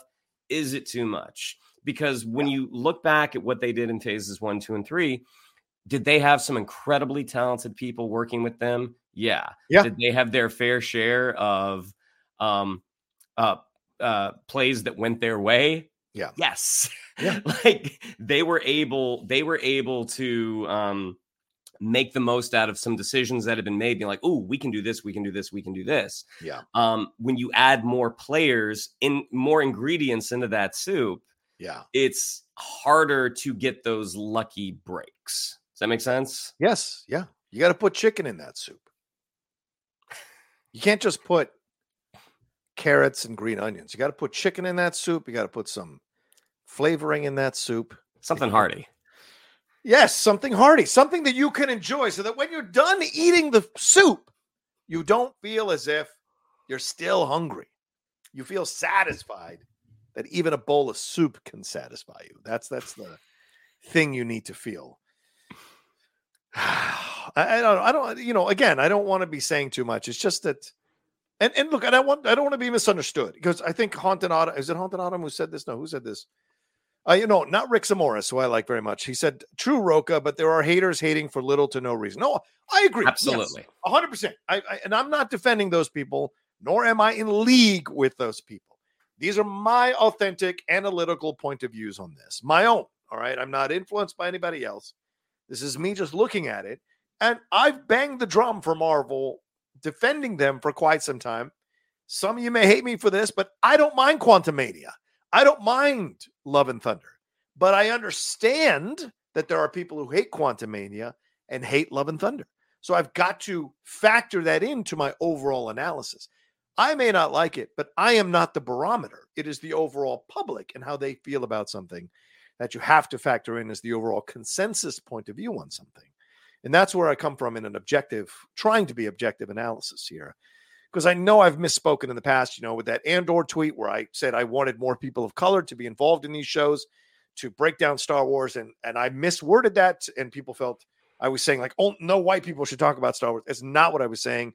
I misworded it. I'm only trying to say that I always come from the place of how can we be better, and I may not always word it the best, but that's always the place I'm coming from. And so for this situation, like, how can Marvel be better? And how can Marvel fix things? How can Marvel be back to where it's people are in love with it again? Not because I'm invested in Marvel being successful and I want this big corporation to make a lot of money. No, it's I want to go to a movie theater and have fun again. I want to go and with my friends on a Friday night or at a screening and walk out of a Marvel movie and be excited. That's it. I don't go like other people say, like, "Oh, you're you, you're cheering for a corporation." I don't look at it that way. I look at it as, can I go to a movie theater and have some fun and enjoy myself? And guess what? Every one of these movies, uh, almost every one of these movies, not only Marvel, I mean movies in general, are supported by a big movie company. Okay. So you're giving your money to a corporation almost no matter what movie you go see. So to me, that's the way I look at it. And so I want Marvel and I want DC. You know, most of my criticisms of DC were born from like, this can be better because we want to enjoy it. So Mhm. am I crazy? I don't know. I'm just No, no, not at all. Um, Yeah. yeah. The the communal experience of Mhm. going to a movie is yeah. some of the most, in my opinion, some of the most pure joy that can be experienced. Uh, yeah, agreed. L- Yeah. Like you know, hearing people laugh where you laugh, hearing people gasp Yes. where you gasp Yes. um you know infinity war that snap the for the Yeah. folks that only tangentially knew the comics and knew the characters Yeah. and the folks that had read you know that that, Yeah. that had been on the on the ride a little bit longer the moment where bucky says Steve and you see him start to turn to dust. Yeah. I mean, oh. knowing what was about to transpire, oh. I mean, it was it was amazing. I mean, uh I remember watching Return of the King in Ooh. theaters in 2003 and i mean i don't I, am not i'm not a big tolkien guy so i don't remember i don't remember all the names but when aragorn shows up with the the the cursed army the, the ghosts yeah and hearing hearing the crowd just react as these you know translucent green soldiers show up when yeah. Legolas climbs yeah. up the Oliphaunt and does, you know, does his amazing Legolas move. He got one a movie. Um, yeah getting get having those experiences in theaters is such is it's so um it, it's yeah. so amazing and because marvel has given us so many of those yeah yeah and we're not necessarily we haven't gotten one in a while um mm-hmm. that's what you want like you want you want the storytelling to get back to what it was. Yeah, and I, and and I'm going to veer into a little bit of a minefield because I think Shannon is 100 percent right, and I agree with Shannon, and, and, uh, I think we're saying the same thing to to to a degree. And but I also don't think it's healthy for people who are on the internet and on social media to post pictures of the Marvels and be like, "You owe them an apology." These people are owed an like. I get that there are the neckbeards and the hateful people who are possibly racist or have a misogynistic point of view. I'm not talking about those people. Those people are actually the minority. People don't want to believe that, but they're a loud but small amount of people. They're just really loud. Okay. Um, but most people want to go be entertained. And if they do, mm-hmm. if they see reviews that aren't good, they're not going to spend their money on the movie because they don't think it's objectively good judging by the reviewers that they trust. And these reviewers give their honest opinion. But there's been this narrative lately over the last uh, few months that has built up with this whole idea of like, everyone's against Marvel. Marvel is still great. You guys aren't seeing it correctly. And it's like, no, that's not what's going on here. Many, many people of intelligence, intelligence, are looking at this thing and are wondering what needs to happen in order to fix it. Because again, they're coming from the place of, I want to enjoy this again. I want to be happy and talk about this again. I want to go to the movie and enjoy with my friends or family again, or by myself again, seven times or something. This is the place people are coming from. Now, I'm not denigrating the people who like the Marvels or who like this other stuff that's out there that maybe is universal. I mean, for those of you who are Quantumania fans, I'm in your boat. But you have to be honest and not try to denigrate large swaths of people who actually feel like the movie or the the the subject matter that didn't interest them and try to just paint them with a broad brush. You know, I just think it's it's not healthy, it's not helpful, and it just creates division in the end, you know. And again, I'm not saying there aren't people that are like that. Of course there are. Many YouTube channels are built on spewing hate we know those channels. We know who runs those channels. And without it, they wouldn't have a channel or any money coming in. So they must fabricate this hate or take advantage of it or twist the narrative a little bit. And look, it's America. That's their fucking right if they want to do it and make their money. You know, I'm not going to say they should be taken out of existence. It's a freedom of speech. But like for me, you got to look at it from an analytical point of view. And it just feels like we got to come together this understanding of what's going on and hope for something better, cheer for something better, suggest something better, and hopefully, and I think Feige and Iger, I think they're listening. I think the pulling back is a way of listening. I think trying to figure out who they want to put um, to be in charge of these movies is them listening, and they're trying to adjust on the fly. And maybe, just maybe, phases five and six will end in a positive way so that people forget this stuff. You know, like I was saying, the football analogy if you start out the season one and four, people don't remember it if you win the Super Bowl or right. get to the conference championship. They're just happy that you became a winner again. Right. Even though it started out rough. And that's where we're at right now. So, yeah. Yeah. Yeah. We're middle of season is what I'm saying. Like all runs in the comics, things things go off the rails. Great points. Great. I mean, you certainly like, lived through that shit. I, I, you know, I'm going through uh, uh, my Marvel Unlimited subscription. I've just been oh. grabbing different titles and going nice. back and reading. And it's funny because you know you'll have when a title's introduced and you'll have this yeah. great story. Then you'll have the next the next arc where it's like ah, that's pretty good. Then you have the next arc. It's like eh, that one I didn't really get on with. Yeah. They might change artists. It starts to look a little different. Um, but eventually they either just you know cancel it. Yeah, yeah, yeah. yeah. and you'll get to see some of those characters in their own books or in different books. Right. Um, but eventually, you know, it, it has a way of correcting itself. Yeah. yeah. And I think that's probably one of the for Marvel at least, that was one of the positives of the strike is that mm-hmm. moment where you can take take take a moment and be like, okay, what's working and what's what's isn't, yeah. what isn't. Yeah, yeah, and it sure seems like whatever they were doing with Daredevil, that was not where Feige felt it should be going. Right. Yeah. Yeah. Eh, whereas I think in the past, Feige might might have let it go, but now that too many L's have been taken here, they're like, no, no, we can't afford to take another one. We've got to do our best so that we can look ourselves in the mirror and say we tried our best to make this a good movie or series. Yeah, and there's also sometimes he he can't. I yeah. mean, sometimes right, right, you know right, the rejiggering that has to happen as a result of this one thing not turning out exactly the way they wanted. It's yeah. like, okay, we don't want to break, we don't want to break the car apart because of the muffler. Right, but the muffler, right, exactly. Let's just let's just get the bad one out. Hopefully, yeah. hopefully they'll forgive us, but we've got something great coming down the pipe for them. Yeah, and to me, it doesn't matter what the scores are audience wise. Not that I don't think those pe- uh, people audience scores aren't valid; they are.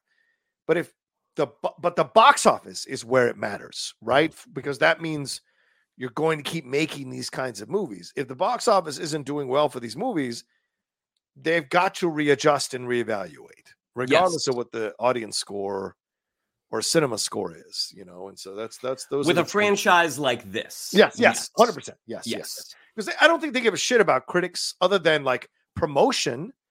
Uh, and I don't think, and I think they care about the fans, but they also, but they would like ultimately for critics and fans to both like the movie because that does most of the time mean that the film is going to be successful. So, right. All right. Well, let's take a uh, quick break here. We're at, we have 225 of you hanging out with us right now live. Thank you so much for joining us. We appreciate it, Matt. Please make sure you hit a like on this video, share it on your social media. Um, if you're watching later, hit a like on this video as well, subscribe to the channel, and leave a comment down below. And if you want to send some support, hit that super thanks button down below and send in a certain amount uh, to support what we got going on here on the Geek Buddies and the Outlaw Nation channel. For now, the Outlaw Nation channel. All right, let's take a quick break. We'll be right back uh, right after this. Bam bam bada bam bam bam bam bam bada bam bam bam Bum bum bada bum bum bum bum bum bum bum. Well, that's what you think, but we still have oh dear Deadpool three to talk about. Oh shit! All right, yeah, we spent all this time on Marvel. That we there's more to talk about here, real quick, superhero wise, real quick. Uh, Shannon, all right. So for people who don't want anything ruined for Deadpool three, I'm going to warn you now. Turn away for like 30 seconds but some pictures leaked from the Deadpool 3 set, Shannon. I got to get your thoughts on this. Uh, it looks like we've got uh, Toad there at the bottom, Tyler Mane's Sabretooth, and then Sabretooth's head in Deadpool's hands there. So, what's your thoughts on this? By the way, Ryan Reynolds making fun of these leaks by putting Urkel in the leaks, Mickey Mouse in the leaks. Very funny stuff. What, what do you think? Um, yeah, the the severed head. Yeah. I don't know if that's a severed head or if that's a mask Stuntman's right. gonna wear. Um, uh, yeah, I, I think every everyone in the Deadpool movie that is not Hugh Jack. Well, no, everyone in the Deadpool movie who's not Ryan Reynolds is yeah. potentially cannon fodder. yeah, yeah, exactly. exactly. So if this whole movie is about disassembling the Fox Marvel universe, um, it clearly everyone is on the table. We've yeah. heard that Patrick Stewart showing back up. We've heard that Jennifer yes. Garner showing back up as Elektra. Yeah. It's only fitting that we get to see, we get to see some of the first villains, which would be Tyler Mane, Sabretooth, and Ray Park's Toad. Yeah, I don't know if Ray Park is playing Toad, but Toad might be in there. Because of the situation with Ray Park and all that happened with that uh, Instagram. Right, right, right, right, right. But less said about that, the better. Uh, one more thing with with superhero stuff. Blade, um, in an interview with uh, EW about the uh, Netflix film that's coming out with him and Julia Roberts, Leave the World Behind, he was uh, asked about uh, whether he could give an update on Blade. And he said, We're working on it. That's the best I could tell you. I'm really encouraged with the direction of the project. I think we'll be back at it relatively soon. I'm sincerely encouraged in terms of where things are at and who's on board and who's leading the way as far as the writing of the script and the directing and all that. So that's the extent uh, of what I can tell you. And uh, um, Yann Demange is uh, who is now directing.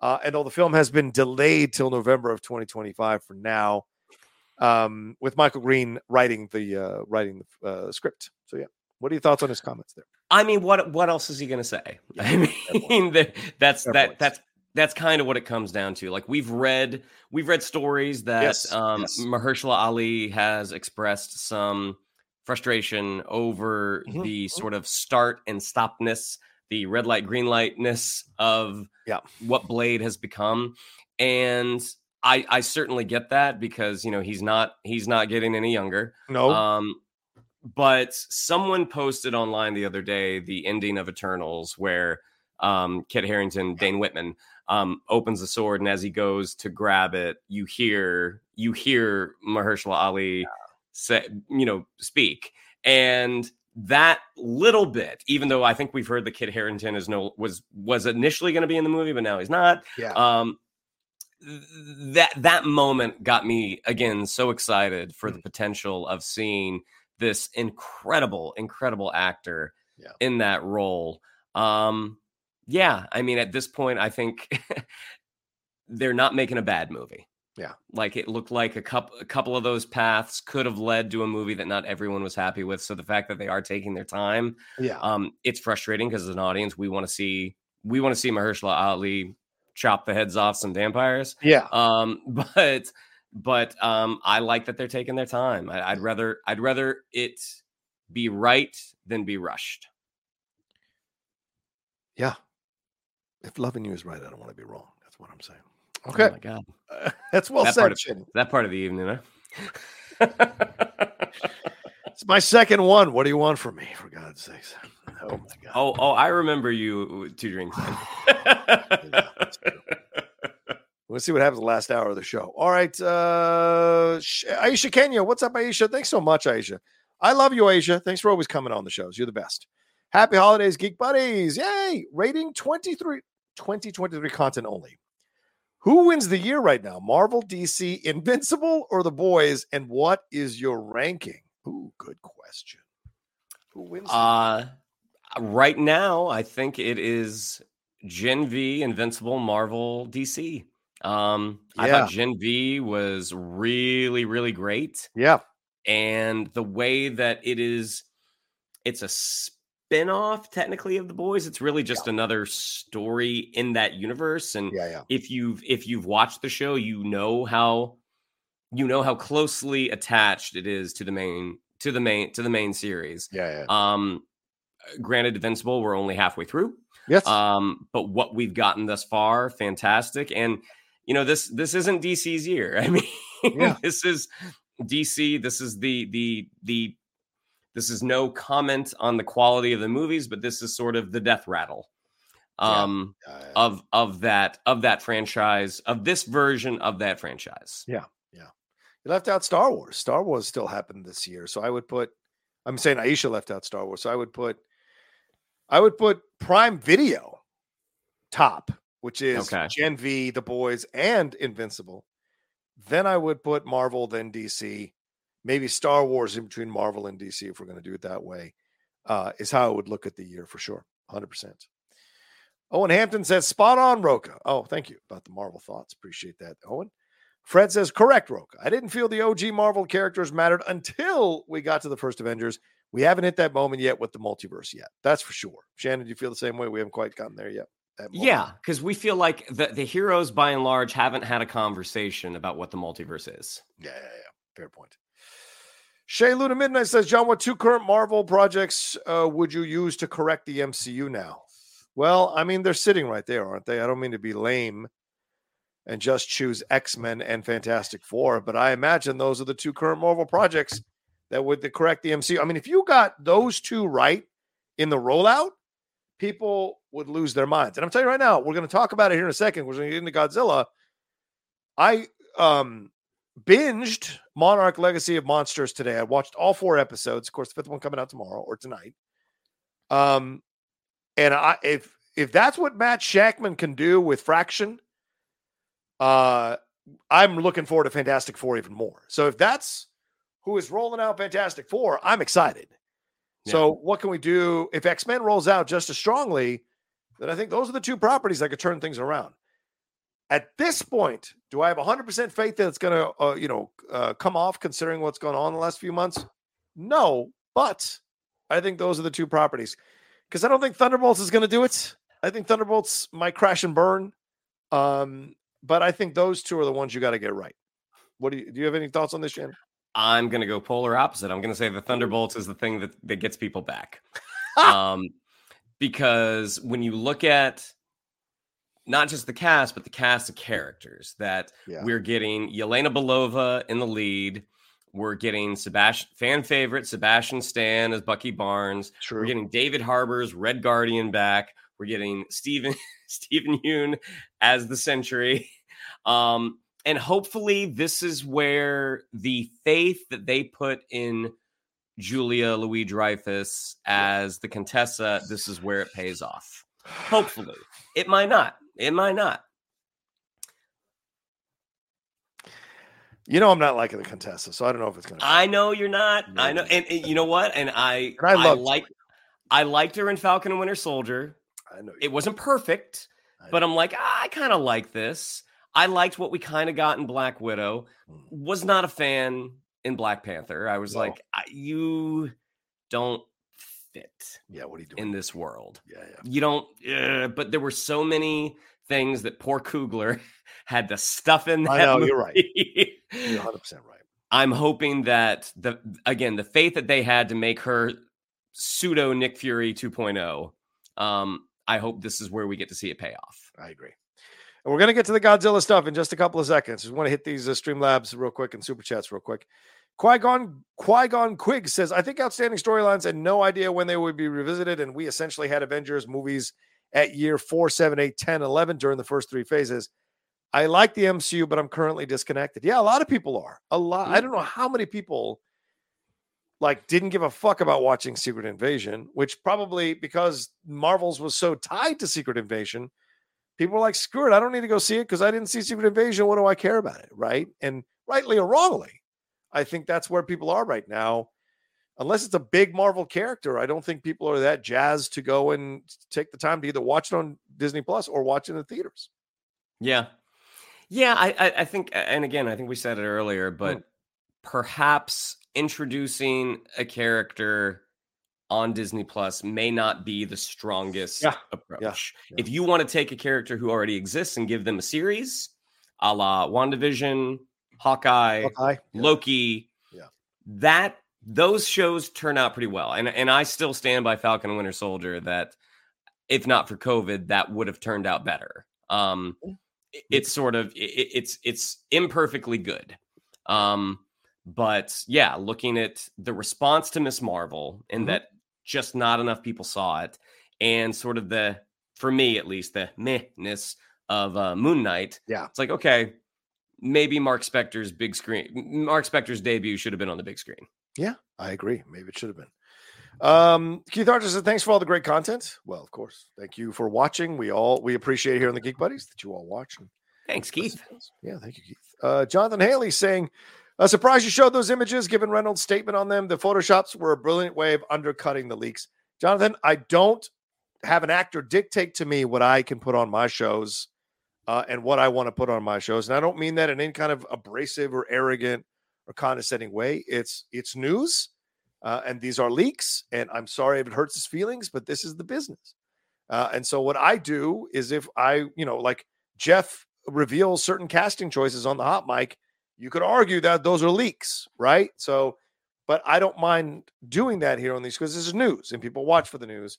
I did give a warning, so you know that's my approach to it. But I hear what you're saying, and I hear what Ryan is saying, but you know, this is the game, and Ryan has no uh, problem poking fun and making jokes at other people's expenses, so he can take a little a little ribbing on his own side.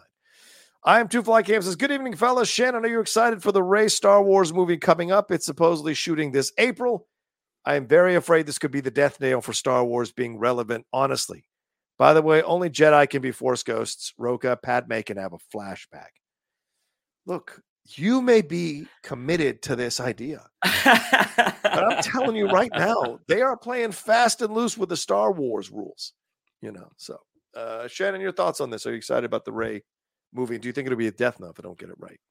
Um, no, because we went through two generations of people that thought the prequels were the death nail. people thought the sequel trilogy was the death nail. Yes. Um, no, I don't think if the I don't think if the Rey movie does not, you know, knock it out of the park, that that's the end of that's the end of Star Wars. Yeah. I don't think it helps. Right. Um, right, right, I think where we are right now, even even on the uh, the tail in the wake of uh, Rise of Skywalker, I think people get excited about seeing a Star Wars movie. Mhm. And um, I think by and large, most folks, and again, I could I could be wrong here because Yeah, again, we- we've we've spoken many times that I am not uh, connected all over the internet. Um, but I think by and large, people really liked Daisy Ridley in that role, Yeah. and I liked just- her. I loved her in that role. Yeah. to see her get uh get a, get a swing at a good at a good Star Wars movie. I mean, I feel like the story potentially they could tell with Rey. Yeah. Um, and again, this is my head canon that she's sort of you know restarting the Jedi Order. Yeah. Um, is, is the story that we never got to see with Mark Hamill on the big screen yeah. Yeah. Potentially A- again i'm i'm projecting a lot right now that might not be what it is at all um but no i th- i think i think there's a lot i think there's a lot of potential despite the fact that the director directed my least favorite episode of miss marvel Ooh, yeah, fair point. Uh, Haunt is our last stream lab for now. Says, call me crazy, but Godzilla minus one is in my top 10 of the year. The unbelievable emotional depth of the narrative, what they were able to do on a $15 million budget, everything about this film reminded me why I fell in love with cinema in the first place. Well, Haunt, let's put a pin in that because we're about to talk Godzilla stuff um, and trailer stuff. So, Shannon, let's uh, let's go into your section of the show. Let's do this. We'll go with trailers trailers trailers. We'll we'll keep we'll keep them short because we know you y'all want to talk about godzilla They want to get But, to the Godzilla songs. Yeah. But our uh, our first trailer is for a film that I saw the trailer when I went to go see Godzilla minus one called ISS stands for the International Space Station. This is from uh, Gabriela Cowperthwaite, no relation to our friend Sarah Copperthwaite. But this is essentially we have uh, American astronauts and Russian cosmonauts aboard the International Space Station yes. And yes. and it- it looks like war breaks out on the planet. Yeah. And what happens from there? Um, seeing as how we don't have Mikey to throw it to, I'll just Oh. I'll give my thoughts first Please. here. Um, knowing knowing nothing about this movie, and again, just watching it as a trailer for a film that I was very excited to see. Yeah. This one knocked my socks off. Yeah. Um, I have no idea if it's going to be get, going to be good. I am not familiar familiar with Gabriela Cowperthwaite's work, but the Mm. concept. Um, J and B just said Crimson Tide in space. That I Oh, would yeah. say Crimson Tide in space meets a little bit of uh, For All Mankind season two. Okay. Um, it is a really, really interesting idea, and they've got a killer cast and Yeah. uh, Ariana DeBose, Chris Messina, um, the the one Greyjoy from Game of Thrones, whose name I am not remembering right now. oh yeah, yeah. Uh, Pilou Asbæk. Yes, Yeah. yes. Yeah. Um, it's just such an interesting, interesting story. Yeah. Um, I I hope it's as good as it's as it looks. But Johnny, what do you think? What do you think of our first look at ISS? I thought this was great. I really did. I, I was like, oh, this seems is this going to be another kind of boring film in space or whatever? And then the the concept is so simple, but it works from the trailer, right? The I, I mean, the, it's a simple log line. On the International Space Station, Russian astronauts and, and American astronauts come together and put down their differences to really work together to uh, solve scientific issues. Nuclear war breaks out, or war breaks out down below, and all of a sudden, this un this peace is shattered by the what's going down on Earth. Uh, the sheet, the piece is shattered in space because of what's going down on Earth, and how are these people going to survive? And so, pretty simple concept. But then when you're watching the trailer, you're like, this is actually excellent. Uh, and so I was very impressed by it. I was very happy uh, to see Ariana DeBose get the lead of another film or another role uh, lead here, and uh, loving Pilou Asbæk, who I was a big fan of. And if you haven't watched um, this great series, I think it's a Dutch series on HBO called The Investigation about the guy who took the reporter down into the sub and beheaded her. It's a phenomenal series, and he's really good in it as the lawyer trying to get this guy put away. Um, so really good actor. So I like the combination. Uh, and Chris Messina, who is kind of on a run here with Air and a number of other projects that he's been really good in. That people are finally noticing him. The based on true story one that he did with, mm-hmm. uh, yeah, Kaley Cuoco was supposed to be yeah. really good, and so like he's on a run as well. So to me, this looks great, and the tension and the twist in the trailer when it happens, all the way to the end of the trailer, it's awesome, and yeah. uh, including the comments from people who've seen it already, like Hollywood Reporter and other people, Deadline, I think, or The Wrap or Variety, including their analysis, uh, their quotes, I thought was great. So to me, it gets me excited to see the movie for sure. And I'm also not too familiar with Gabriela Cowperthwaite stuff, but this looked fantastic. Well, we will be reaching out to our friend Sarah just to make sure that there's no relation there. uh, Please do but ISS comes out uh, January 19th. And again, January kind of a kind of a slow month for movies. So yes. if we get a we get a banger in this in this uh, uh, indie indie astronaut movie, like fantastic. Why not? Uh, yeah, yeah. Our next trailer is our full trailer. So second look at Masters of the Air. This yeah. is from the World War II duo of uh, Spielberg and Tom Hanks, yep. and I believe Gary Goetzman. but this is um, uh, about the, the, the fighter pilots. Yes, that uh, that that uh, kind of help helped the Allies win the war in the Second World War. We yeah. get shots of the Tuskegee Airmen. I believe that's Ncuti Gatwa, uh, our yes. new yeah. Doctor Who, popping up in the trailer. Yep. Um, there's something about a World War II property, and there have been some bad ones, yeah. but there is something about a World War II property that does get me excited. It just okay. is always kind of, you know, fertile fertile ground for uh, storytelling. Uh, JMB's comment of saving Airman Ryan. Bravo. That's good. That, um, you, you, you are good. This this second look, I mean, I was already I was already on board. Um, sure. after the first look, and even though Austin Butler's using his Elvis accent, I'm like, you know what, flying a plane World War II, it fits. Uh, Johnny, what did you think of our first full trailer for Masters of the Air? Yeah, this has been sitting on my uh, uh, Apple Screeners app for the last few weeks. I haven't quite dived in, dived into it yet, but yeah, watching this trailer uh, made me even more like, why haven't you dived into this already, man?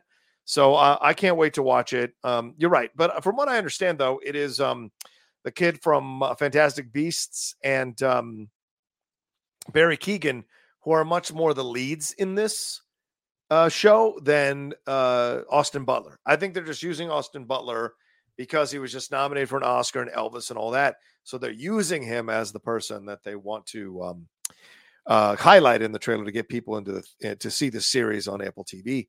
But overall, this looks great, and it looks moving, touching, and uh, inspirational and exciting. And at a time when people seem to be like forgetting that World War II was a thing. You know, it's great to see that there's still um TV shows and movies that are keeping it alive. And Zone of Interest, which also dropped their first trailer this week, and I saw the movie already, which is of course which is about a Nazi situation, which is pretty unsettling movie. Um, although it's a terrible, although it's terrible uh, um, subject matter, I like that we're still being reminded that World War II still matters, is still relevant, still an important event in our world, uh, and not that far away when you look at the overall construct, uh, the overall amount of years we've been on the planet. Uh, so to me, I thought this was great to see it this way, and it didn't feel cheesy and all like waving the flag type thing. It felt like very honest in its approach. And yeah, I agree with you. I loved that they show the Tuskegee Airmen, and I hope they're not just one fucking scene in the show. I hope it's like really peppered throughout the show, um, and we have multiple storylines going on, and they're one of them for sure. Yeah, yeah, yeah. I'll be interested about that as well because depending mm-hmm. on how they're telling the story, it's like, uh, to my knowledge, to Tuskegee, they they did their they had their own missions. Yes, their um, own missions. Yes, yes. So I'll be curious to see if they are if they are their own episode or if they are mm. peppered pepper as you said peppered throughout the series. Yeah. Um. So yeah, uh, Masters of the Air comes out January twenty sixth, and that brings us to our last trailer. Let's do it. Godzilla and Kong. What is it? The New Empire. Is that uh, yeah? The new a new empire. Yeah, the new empire. Okay. Right. So this is the fifth movie Bang! in, in the MonsterVerse. Yeah, is it the fifth one? I think. Um, in, in this current MonsterVerse, it is the fifth one. Yes. Okay, because it started in 2014 with Godzilla. Then we had yes. Kong Skull Island, Godzilla King of the Monsters, Godzilla versus Kong, and now Godzilla and Kong. You know what? Um, it, it's it's a very fitting uh transition into our main topic. Yeah. Um, Godzilla versus Kong, I was not a big fan of. I mean, the the spectacle of it is awesome, and yeah. watching it on a big screen was great. Yeah. Um, I couldn't tell you which human characters were in that one. I know Bryan Cranston was in Godzilla. John C. Reilly and Sam Jackson and Shea Whigham were in Kong Skull Island. Sure. It gets a little nebulous for me after that. Um, look, it, it's like it, it, looks like we have a a race of Kongs that yeah. live under the earth. Uh, Godzilla's glowing pink. Uh, and we got a little a little baby Kong. Um, baby Kong. Yeah. And yeah, I mean it's it's again, I'm not a huge fan of those movies, despite the fact that I am enjoying Monarch. Yeah. Um, so yeah, will I see this? Absolutely. Will I like it? Eh. Johnny, what did you think? Are you ready to enter the new empire? Look, it, it the first movie, and this is what people need to understand. The first Godzilla movie of this series, right? The five uh, five uh, movies you're talking about, Shin. I liked that one. I think it's Gareth Edwards who did that one. I liked that film. Yeah. I enjoyed that it was slow. I enjoyed that we didn't get a lot of Godzilla. And I enjoyed that we focused on the human story with Aaron Taylor Johnson and Elizabeth Olsen and Bryan Cranston. I thought that was really cool. People complained out of their ass uh, that this, it was too slow. There wasn't enough Godzilla. I didn't care about the human characters. Okay. So Warner Brothers, well, Universal pivots and goes, okay, we're going to give you what you want because you've been Warner Brothers. about it. Warner, it was Warner, sorry, Warner Brothers. We're Legendary. Give it, yeah. and give it what you want. Here's all the monster action and hardly any of the human story. So what are people bitching about now? There's no human story. I don't like the human characters. It's just them fighting about. You can't fucking win. Godzilla minus one is the win, but you're not going to get that kind of approach to Godzilla from American uh, movie companies. You're just not. It's a different approach.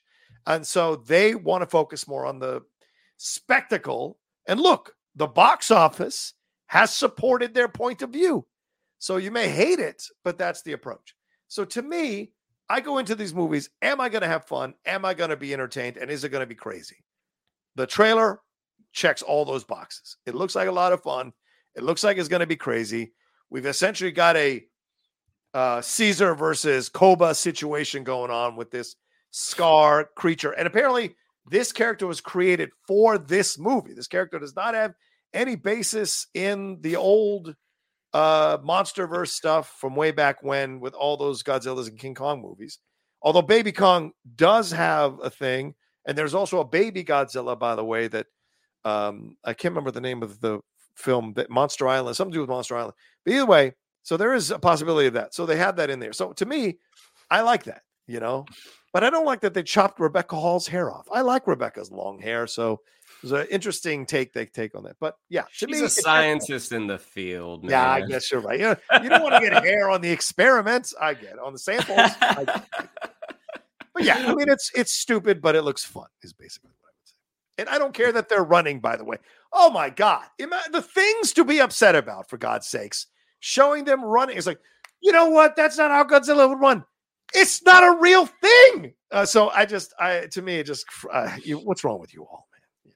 Yeah. Well, we can either run to the theater or we can walk slowly like Godzilla in Godzilla minus one does on April 12th, 2024. Godzilla and Kong, the new yeah. empire. Yeah, it's gonna be good.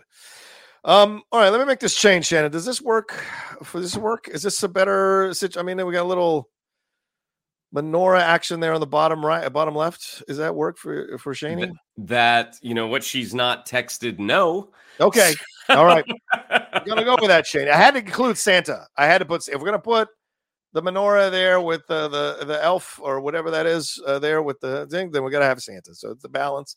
But the North Pole and the and the uh, snowman have now been moved to the top, and we added some bells, some silver bells or golden bells there. So hopefully she likes that. But yeah, trying to satisfy the audience, audience of one. Um, all right, where? Hold on, wait. Uh, Michael uh, tweeted out where he's at, and then we're going to get into Godzilla stuff. I just wanted to show you guys what my. Oh, first of all, yeah, Smithy out here drinking with us. Thank you, Smithy. Appreciate hey! having a having a pale ale. A Sierra Nevada can't go wrong with Sierra Nevada pale ale for sure. Um, and then we've got uh, Fred Tastic who's joining us with a Deep Eddy Ruby. Red. I don't even know what this is. What is this? Is, is, is that a cider? Is that a cider? It says real grapefruit. Maybe it's just grapefruit juice. Oh no, it's got alcohol. Does this say 35%? Holy fuck. All right.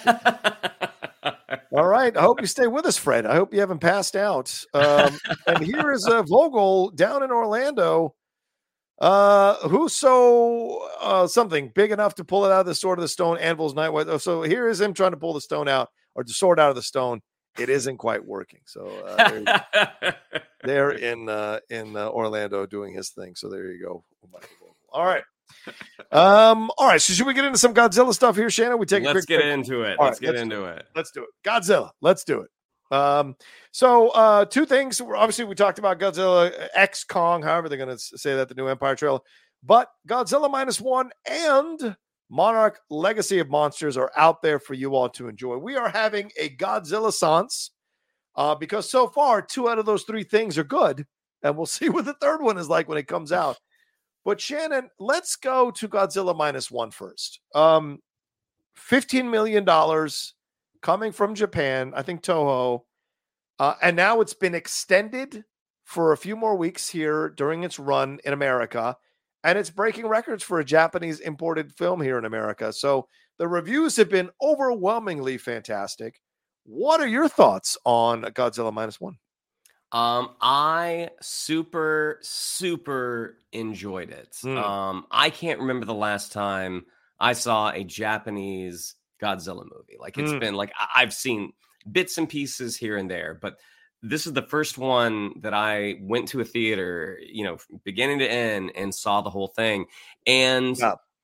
based off of the Monsterverse, because I did like that 2014 Gareth Edwards movie. Yeah. But based off based off the Monsterverse, it really seems like the Japanese they know how to tell a good Godzilla story. Well, it isn't um, like it's from their, you know, they're the ones who told the first Godzilla story. So. Yeah, it makes sense that as they are the one who uh who who exported it yeah um that yeah. they're probably the authority on godzilla and the thing that i really enjoyed the thing that got me into the story was the human story. Yeah. Um, Agreed. they Agreed. just did such a great job. For the folks that are are unaware of Godzilla minus one, this one takes place in the wake of World War II. Yes, and it is about sort of the reconstruction of Japan and how you have this freaking kaiju out there who shows up every once in a while and knocks shit down. Yeah, um, angry. The, again, the human story was just so so compelling from moment one and yeah. since this isn't a review we won't get into spoilers no um, no review we can review it non-spoiler wise for people who maybe haven't seen it yet but yeah go ahead yeah. But it's just it's just so it, it, it's so so well done and i feel like they use godzilla the way godzilla is supposed to be used. Mm-hmm. godzilla godzilla does not have an arc. No. Godzilla is godzilla is a natural disaster Right. Godzilla is an earthquake. Godzilla is a typhoon. Godzilla is a hurricane. That you don't know when Godzilla is going to show up, but you know when Godzilla shows up, shit's about to go down. Shit's about to get blown it- up. Yeah, exactly. it's not going to go well. I mean, there is a sequence, sort of a chase sequence in the ocean with Godzilla in a boat that is the audience, which I mean, I saw it at like one o'clock on like a Monday. yeah. Um, the amount of people that were there, yeah. a lot, lot of dudes by themselves, a lot Yeah, of guys our age, Yeah. No doubt. No surprise. who who took a long lunch to go see Godzilla minus one. Um, the ambient fear, Yeah. in in the in the theater of any time Godzilla would show up was so much fun. A, a- a- gentleman that I work with at Universal had said, normally in a Godzilla movie, you cannot wait for Godzilla to show up. Yeah. He's like, after the first time we meet Godzilla in this movie, he's like, you don't want him to show up again. Yeah. Yeah. But yeah. I it- agree with you. Yeah. Go ahead. Go. Sorry. no, no, no, sorry. I was just gonna say the, the movie is incredibly well done. Yeah. The human story is is just as compelling as everything that happens when the big radioactive lizard is on the screen. Yeah. 100%. It's the human story that separates it out. Look, the the brutality and destruction of Godzilla is the right amount of brutality and destruction in the movie. Right? Right off the bat in the first few scenes, you see what he does uh, on a certain island in a certain situation. This is after this is the end of World War II. Uh, and what he does is pretty brutal and scary and horrific. And then later, uh, after the human story has really been developed and you've lived in it a bit and it's grown, time has passed. Um, when he shows up again in the Ginza district and does what he does to all the that area and those buildings, um, it is so terrifying. The uh, reckless abandon it has in its destruction. It does not care. It does not have feelings. It just destroys everything in its sight, uh, no matter whether there's human beings in it or not. And then later, when we when he shows back up again, and we have the big finale, which by the way is about 35, 30, 35 minutes long, the finale. Um, it is again the perfect amount of Godzilla combined with the perfect amount of time with the human characters because in between Godzilla appearances, as Shannon said, we have had time to care about these characters and care about the journey. The main character is looking for retribution because of something that he couldn't do uh, in World War II, and he wants to get a chance to uh, avenge not only his um, fellow soldiers but other people in his life uh, here in in his journey.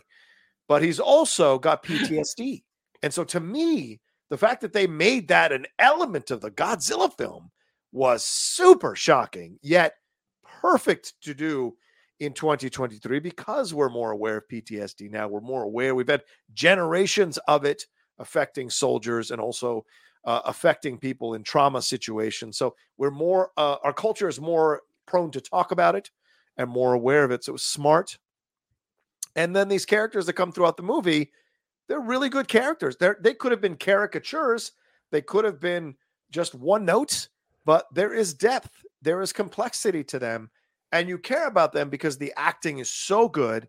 They cast this so well, so that when the finale comes, it's not just a bunch of people that you were like, I've got to get through the story so I can get to the destruction. You actually care who's going to live or die at the end of this movie. And I don't recall any Godzilla movie I ever saw where I cared who was going to live or die. Even when I was a kid, it was more a matter of just like, let's have fun, let's see what happens and uh, except for the two Japanese girls, I think in Mothra. Other than that, I didn't care who lived or died. But like this thing at the end, I mean, you just I got emotional. I really got emotional. They got me as a guy who served in the military, and I didn't serve in a theater of war, but I did serve for eight years. I knew people who came back from war, messed up, and with PTSD and feeling survivor's guilt, all of that. So having that element here made me care about the movie so much more.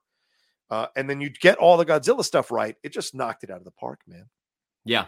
Yeah, and also, I mean, the the the the the state of mind of the Japanese people as Yes. as it is being Yes. portrayed in this movie Yeah. that they have just gone through a war, that they Yeah. have had Yeah. a weapon of war used on them that has never been used. Yeah. And you see the decimation that has happened. Right. Um, because oh boy, I'm getting into Hey, you don't want to get any spoilers. You don't want to get any spoilers. um, but basically, you see how how the reconstruction process works. Yeah. Yeah. And how what happened really kind of broke the back of the people and what they had to do to build themselves Yeah. back up. And as they're starting to build themselves back up, that's when all this other stuff happens. yeah. I mean, Um, yeah. In the past, Godzilla has symbolized the nuclear war that ravaged Japan and the two bombs that were dropped in Hiroshima and Nagasaki. Uh, and I think there was a third bomb drop, if I'm not wrong, a smaller bomb. But you find out what brings Godzilla back, and it is once again a nuclear thing connected to the United States. So they do hint at those situations. There's a shot where you see Godzilla and a mushroom cloud next to Godzilla, and where that would feel like, oh boy, they're really pounding your head over it. It is, it works. It works for where they put it because of what he's done. And so it's still there, that element of Godzilla. But I think what you're hitting on, Shannon, is absolutely right. I, we've moved to a place in 2023 where we can actually look at Japanese soldiers like we saw in letters from Iwo Jima. mm, We see that they're human beings. We see that they were caught up in a situation with an emperor who was making them do these things. It doesn't mean that there weren't people who believed like the emperor believed, but there were also soldiers who were human beings who had to do this because their country told them to do it and they had to go fight in this battle. And there was this idea of pride wrapped around serving your country because the Japanese have a very strong sense of loyalty and pride in their culture. And so there's all of that that gets explored here, and we can see and sympathize with soldiers who were our enemies in mm. 1945 and or the, the, the war in the Pacific. So I, I just thought that was such a, a, a novel approach to this story, man. Yeah. Yeah. It was just a really, really excellent, excellent film. And Mm. the fact that they did it on the budget that they did. Yeah, yeah, yeah. Shocking. Yeah, yeah, 15 million. And, and I want to I want to say that. Now, this, this that's 15 million dollars in Japan is a whole nother situation. You know, people are like, yeah, and I and I want to make this clear because some people are like, they made this. We we don't. You could spend 200 million dollars here in America and not make a movie. And I get it. I get the genesis or the foundational thing of what you're saying, but I don't think they're paying. And I'm I'm gonna guess, and I feel like I'm 100 percent correct here they're not paying their VFX artists or their technicians or their production people the same rate that they're paying American people or not American production people work American productions.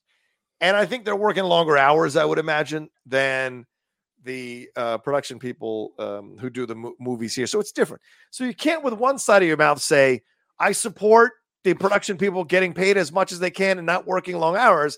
And then on the other side of your mouth, go, but also like look what they did for 15 million dollars why can't we do that for 200 million dollars you know what i'm saying it's like it's a two it's two different things you're comparing two different completely different work cultures and demands of their workers so i just would uh, caution people who want to say like look what they did for 15 million it's not anywhere near the same thing shannon you worked in japan i, I don't think i'm Mm-hmm. off base here am i Um, I mean, I don't know. I don't know what the laws are, but Yeah, I do know it is not uncommon to see people at on the subways at night dressed for work, passed out.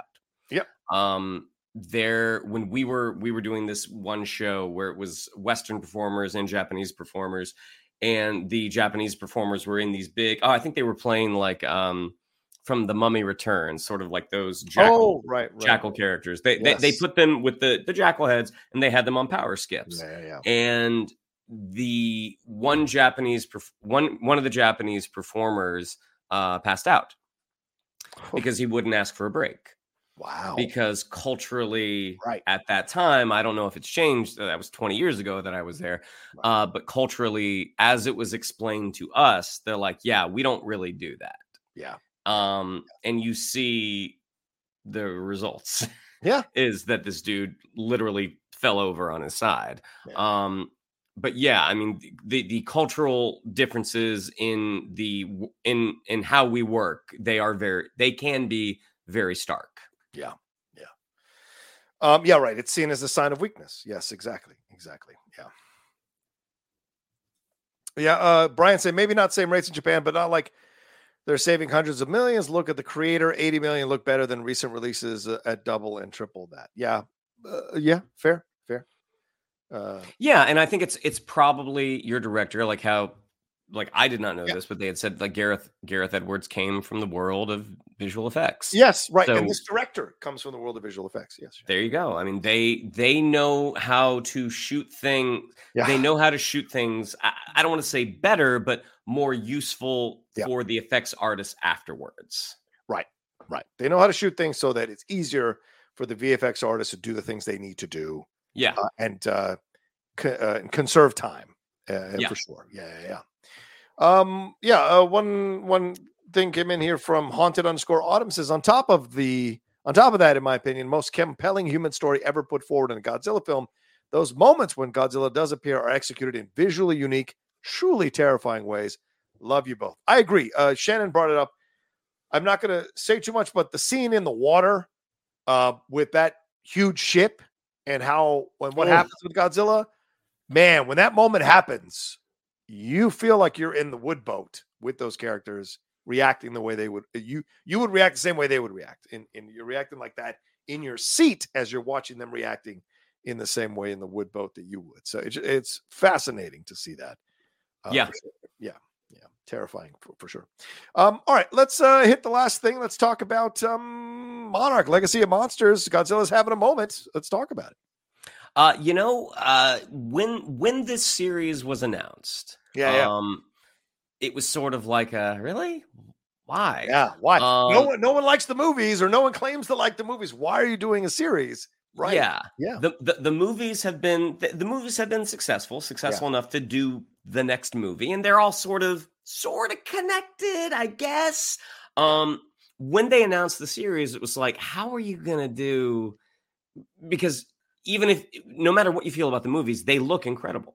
Yeah. Um, it's like, how are you going to do that on the small screen? And then they say it's going to be on Apple. And Apple, thus far, their stuff mm. just looks good. Yeah. Whether it is a, a half hour show or an hour show, yeah. their stuff just is visually pleasing to the eyes. It yeah. looks like something that could be could be on a movie screen.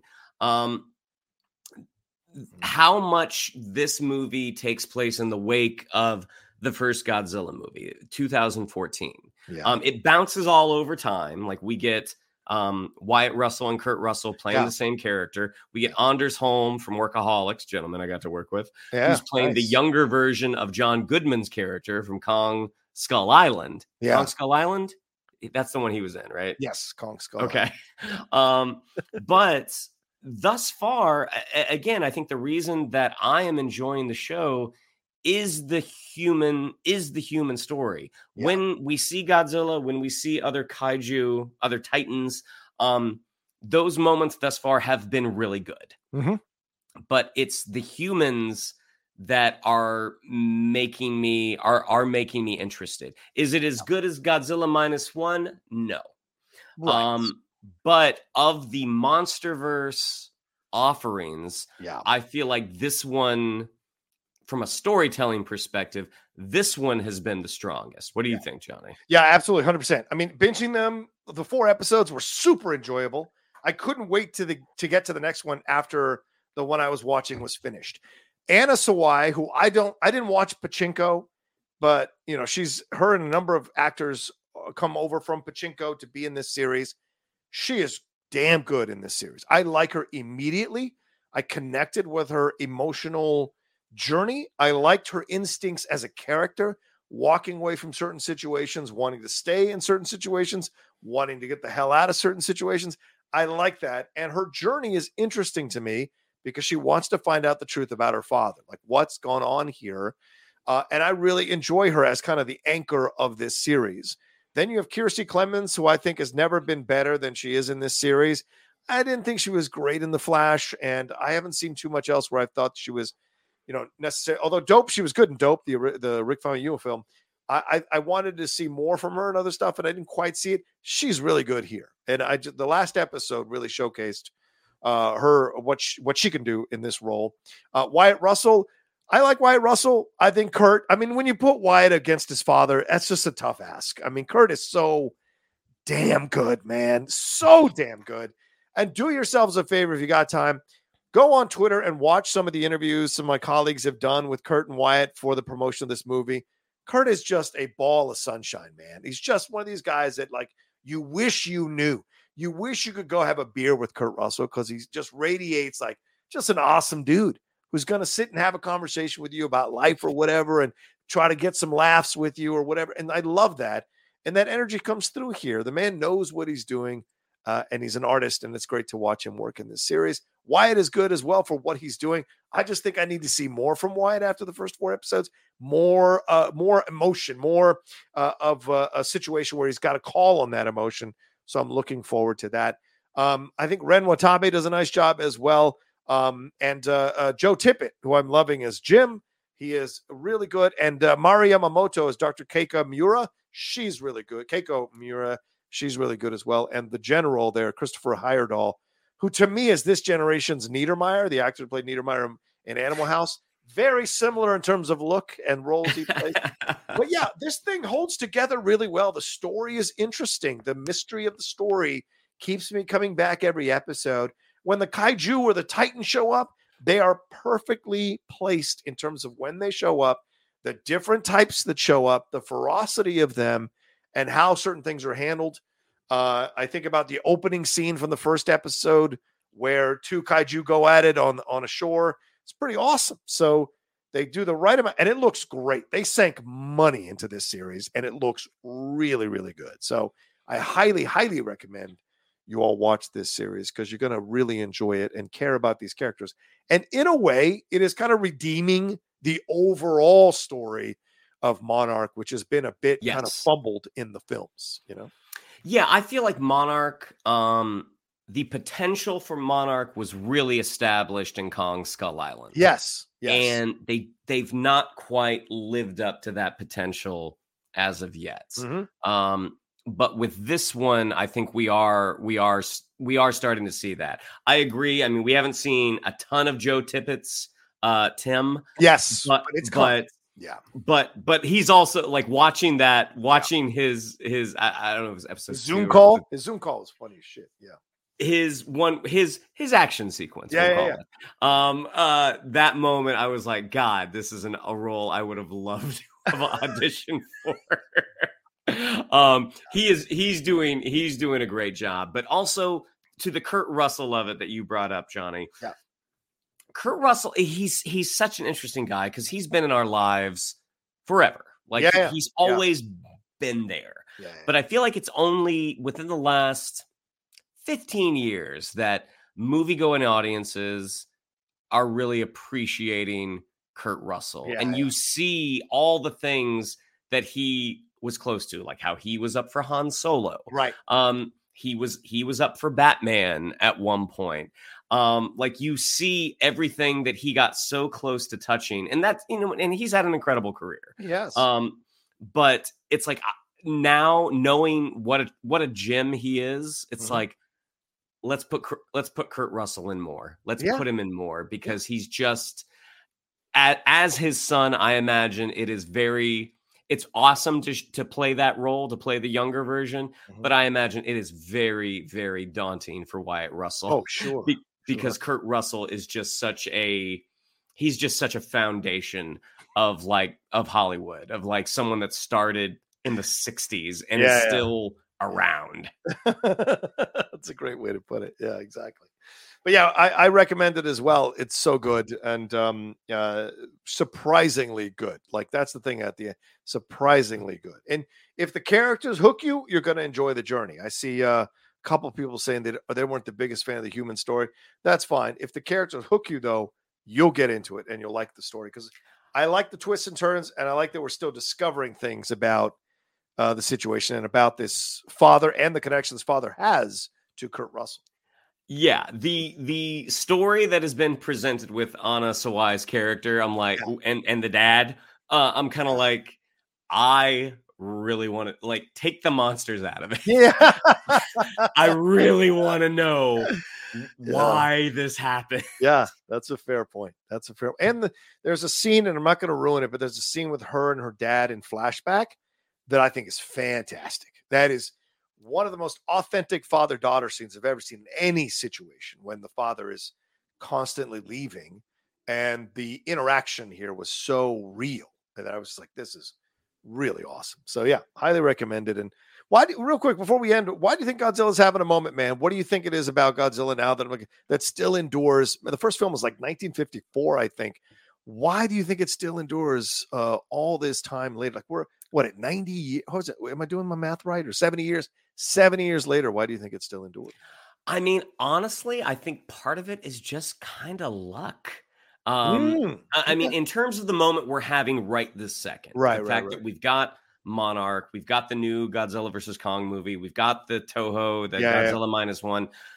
I th- I think it is luck that these three happen to exist all at the same time. And granted, Right. two of them are connected, yes, but we're getting such a different story with Monarch than we are with the rest of the MonsterVerse that's Yeah. on the big screens. And Godzilla minus one, I mean, this is this is the present at the back of the tree that you weren't expecting. yeah, Um, I, I you know, I don't know how in tune our audience is with Japanese cinema. Like I know I'm not. Um, so you know, we had no idea that this was coming until Yeah. that first until that first trailer kind of caught Yeah. fire. So in, in terms of the, I mean, I won't call Godzilla a character. you know, I don't think God's again. I don't think we ever get like a real Godzilla arc Yeah. in anything. Um, but there's always something interesting about a, um, I, I guess, a threat that brings people together. a world-ending titan, you know, and um, yeah, and I think that's why Godzilla endures as well because there's always something bigger that can destroy us that we're always afraid of, right? Yeah. And so he kind of symbolizes that.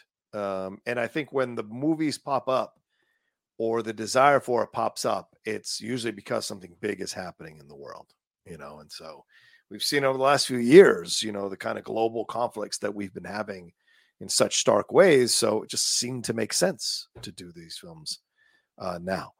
Um, uh, so we do have a one last stream lab here from Wayne Edwards. He says, as a lifelong fan, I am loving all of this Godzilla content. I like the MonsterVerse. I am pleasantly surprised by Monarch, and Godzilla minus one is awesome. I just bought tickets to see it a second time, and I can't wait for Fuchsia Godzilla next year. Is that is that is that is it what is it? Is that a is that a joke I'm not getting? Well, that's in the Godzilla Kong, the new Empire. Godzilla glows. Uh, Oh, that's right. well done, man. Well done. Well done. I, I want to go back and see Shin Godzilla now because I didn't see it from this same director. So I want to see what his what how Shin Godzilla is, if it's good or not. So I'm gonna gonna sample that at some point in the next few days and and watch that. I've just got so many things to watch, man, because of the end of the year and voting and all of that. But yeah, I know. Yeah, you have Masters of the Air. Uh, yeah, right. I, I didn't know you had that. yeah, I have Masters of the Air, which has been sitting there. I already saw Criminal Record, which I can't talk about, and I already finished Reacher season two. So Cri- Criminal Record. That's the Peter Capaldi. Peter Capaldi one, yes. With Okay. um, I forget the Black British actress's name. She's so good though.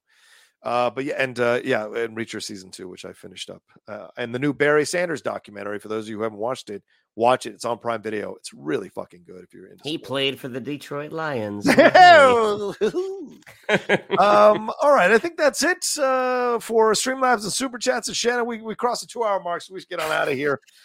Um, I literally told Shani, I'm like, Vogel's not here. We're gonna go like 90 minutes. well, the Marvel conversation, I think, added half an hour to the show for sure. But it was a um, yeah, I can't say anything about Reacher yet because the embargo's not up, but I will uh, do a quick mini review somewhere on it uh, for sure. Um, so look for that. I do have a 20 minute Godzilla minus one spoiler review that I recorded, but I don't know if anybody's going to watch it. I think people have already made up their mind about the movie, but maybe I'll put it out tomorrow or this weekend. We'll see. Um, all right, there you go. Thanks so much for hanging out with us. We appreciate it madly. Thanks for the Streamlabs and the super chats. And as I said, if you're watching later on and you want to donate to the show to say thank you for this being on the Yatla Nation channel and thank you to the Geek Buddies, hit that super thanks and send in some love. Shannon, uh, what do we have to tell them? I mean, first, this is empty. Holy So, shit! I mean, I've got a little bit right here, but Shanny, I will sorry, say my head my head is heavy Oh, right now. is, there it is. Um, yeah, and and I haven't had dinner yet. Um, but I made sure I ate before I drank. I knew. I I had a Trader Joe's cereal bar. A pu- this pumpkin walks into a What? Yeah, I, I mean, I'm shocked Oh. that I have not slurred or tripped over my words. Maybe I have. I know. I think you've been great. I don't, I don't recall a slur at all. These knuckles are white. Um, anyways, if you want to follow us on social, there, there you go. Now There it is. Uh oh. Uh oh. Hold on. I got it.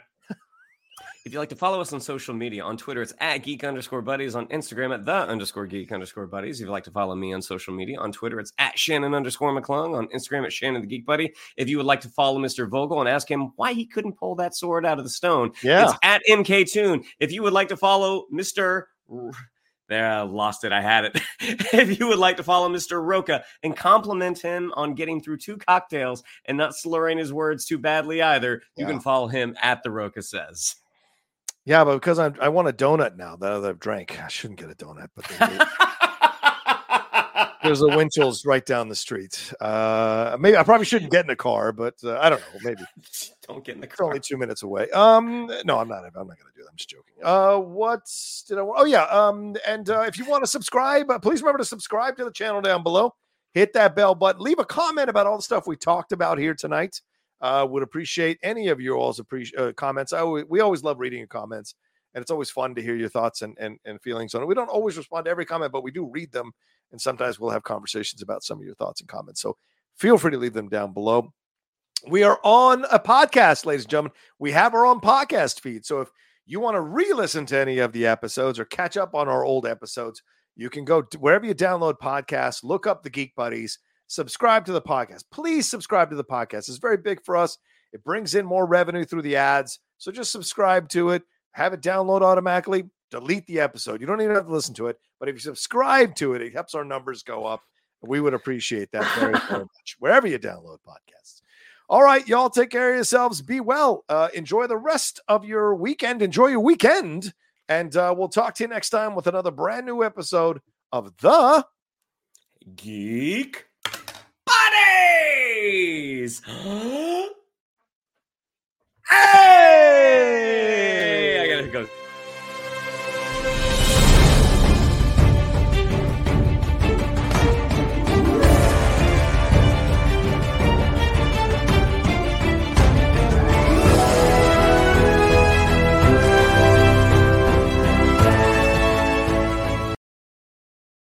Hey Jenny, have you um ever heard of a vampire slayer? Do you mean the one girl in all the world with the strength and skill to fight the vampires, demons, and forces of darkness? I do. oh, yeah, I've heard of her. Cool. My name is Jenny Owen Youngs. And I'm Kristen Russo. And together we spent six years watching every episode of Buffy the Vampire Slayer one at a time, podcasting about each and every one. Never seen Buffy before? We will protect you. Our podcast is spoiler free, so first time viewers can listen along safely. Ever thought to yourself, I wish someone was brave enough to write an original song for every single episode of Buffy?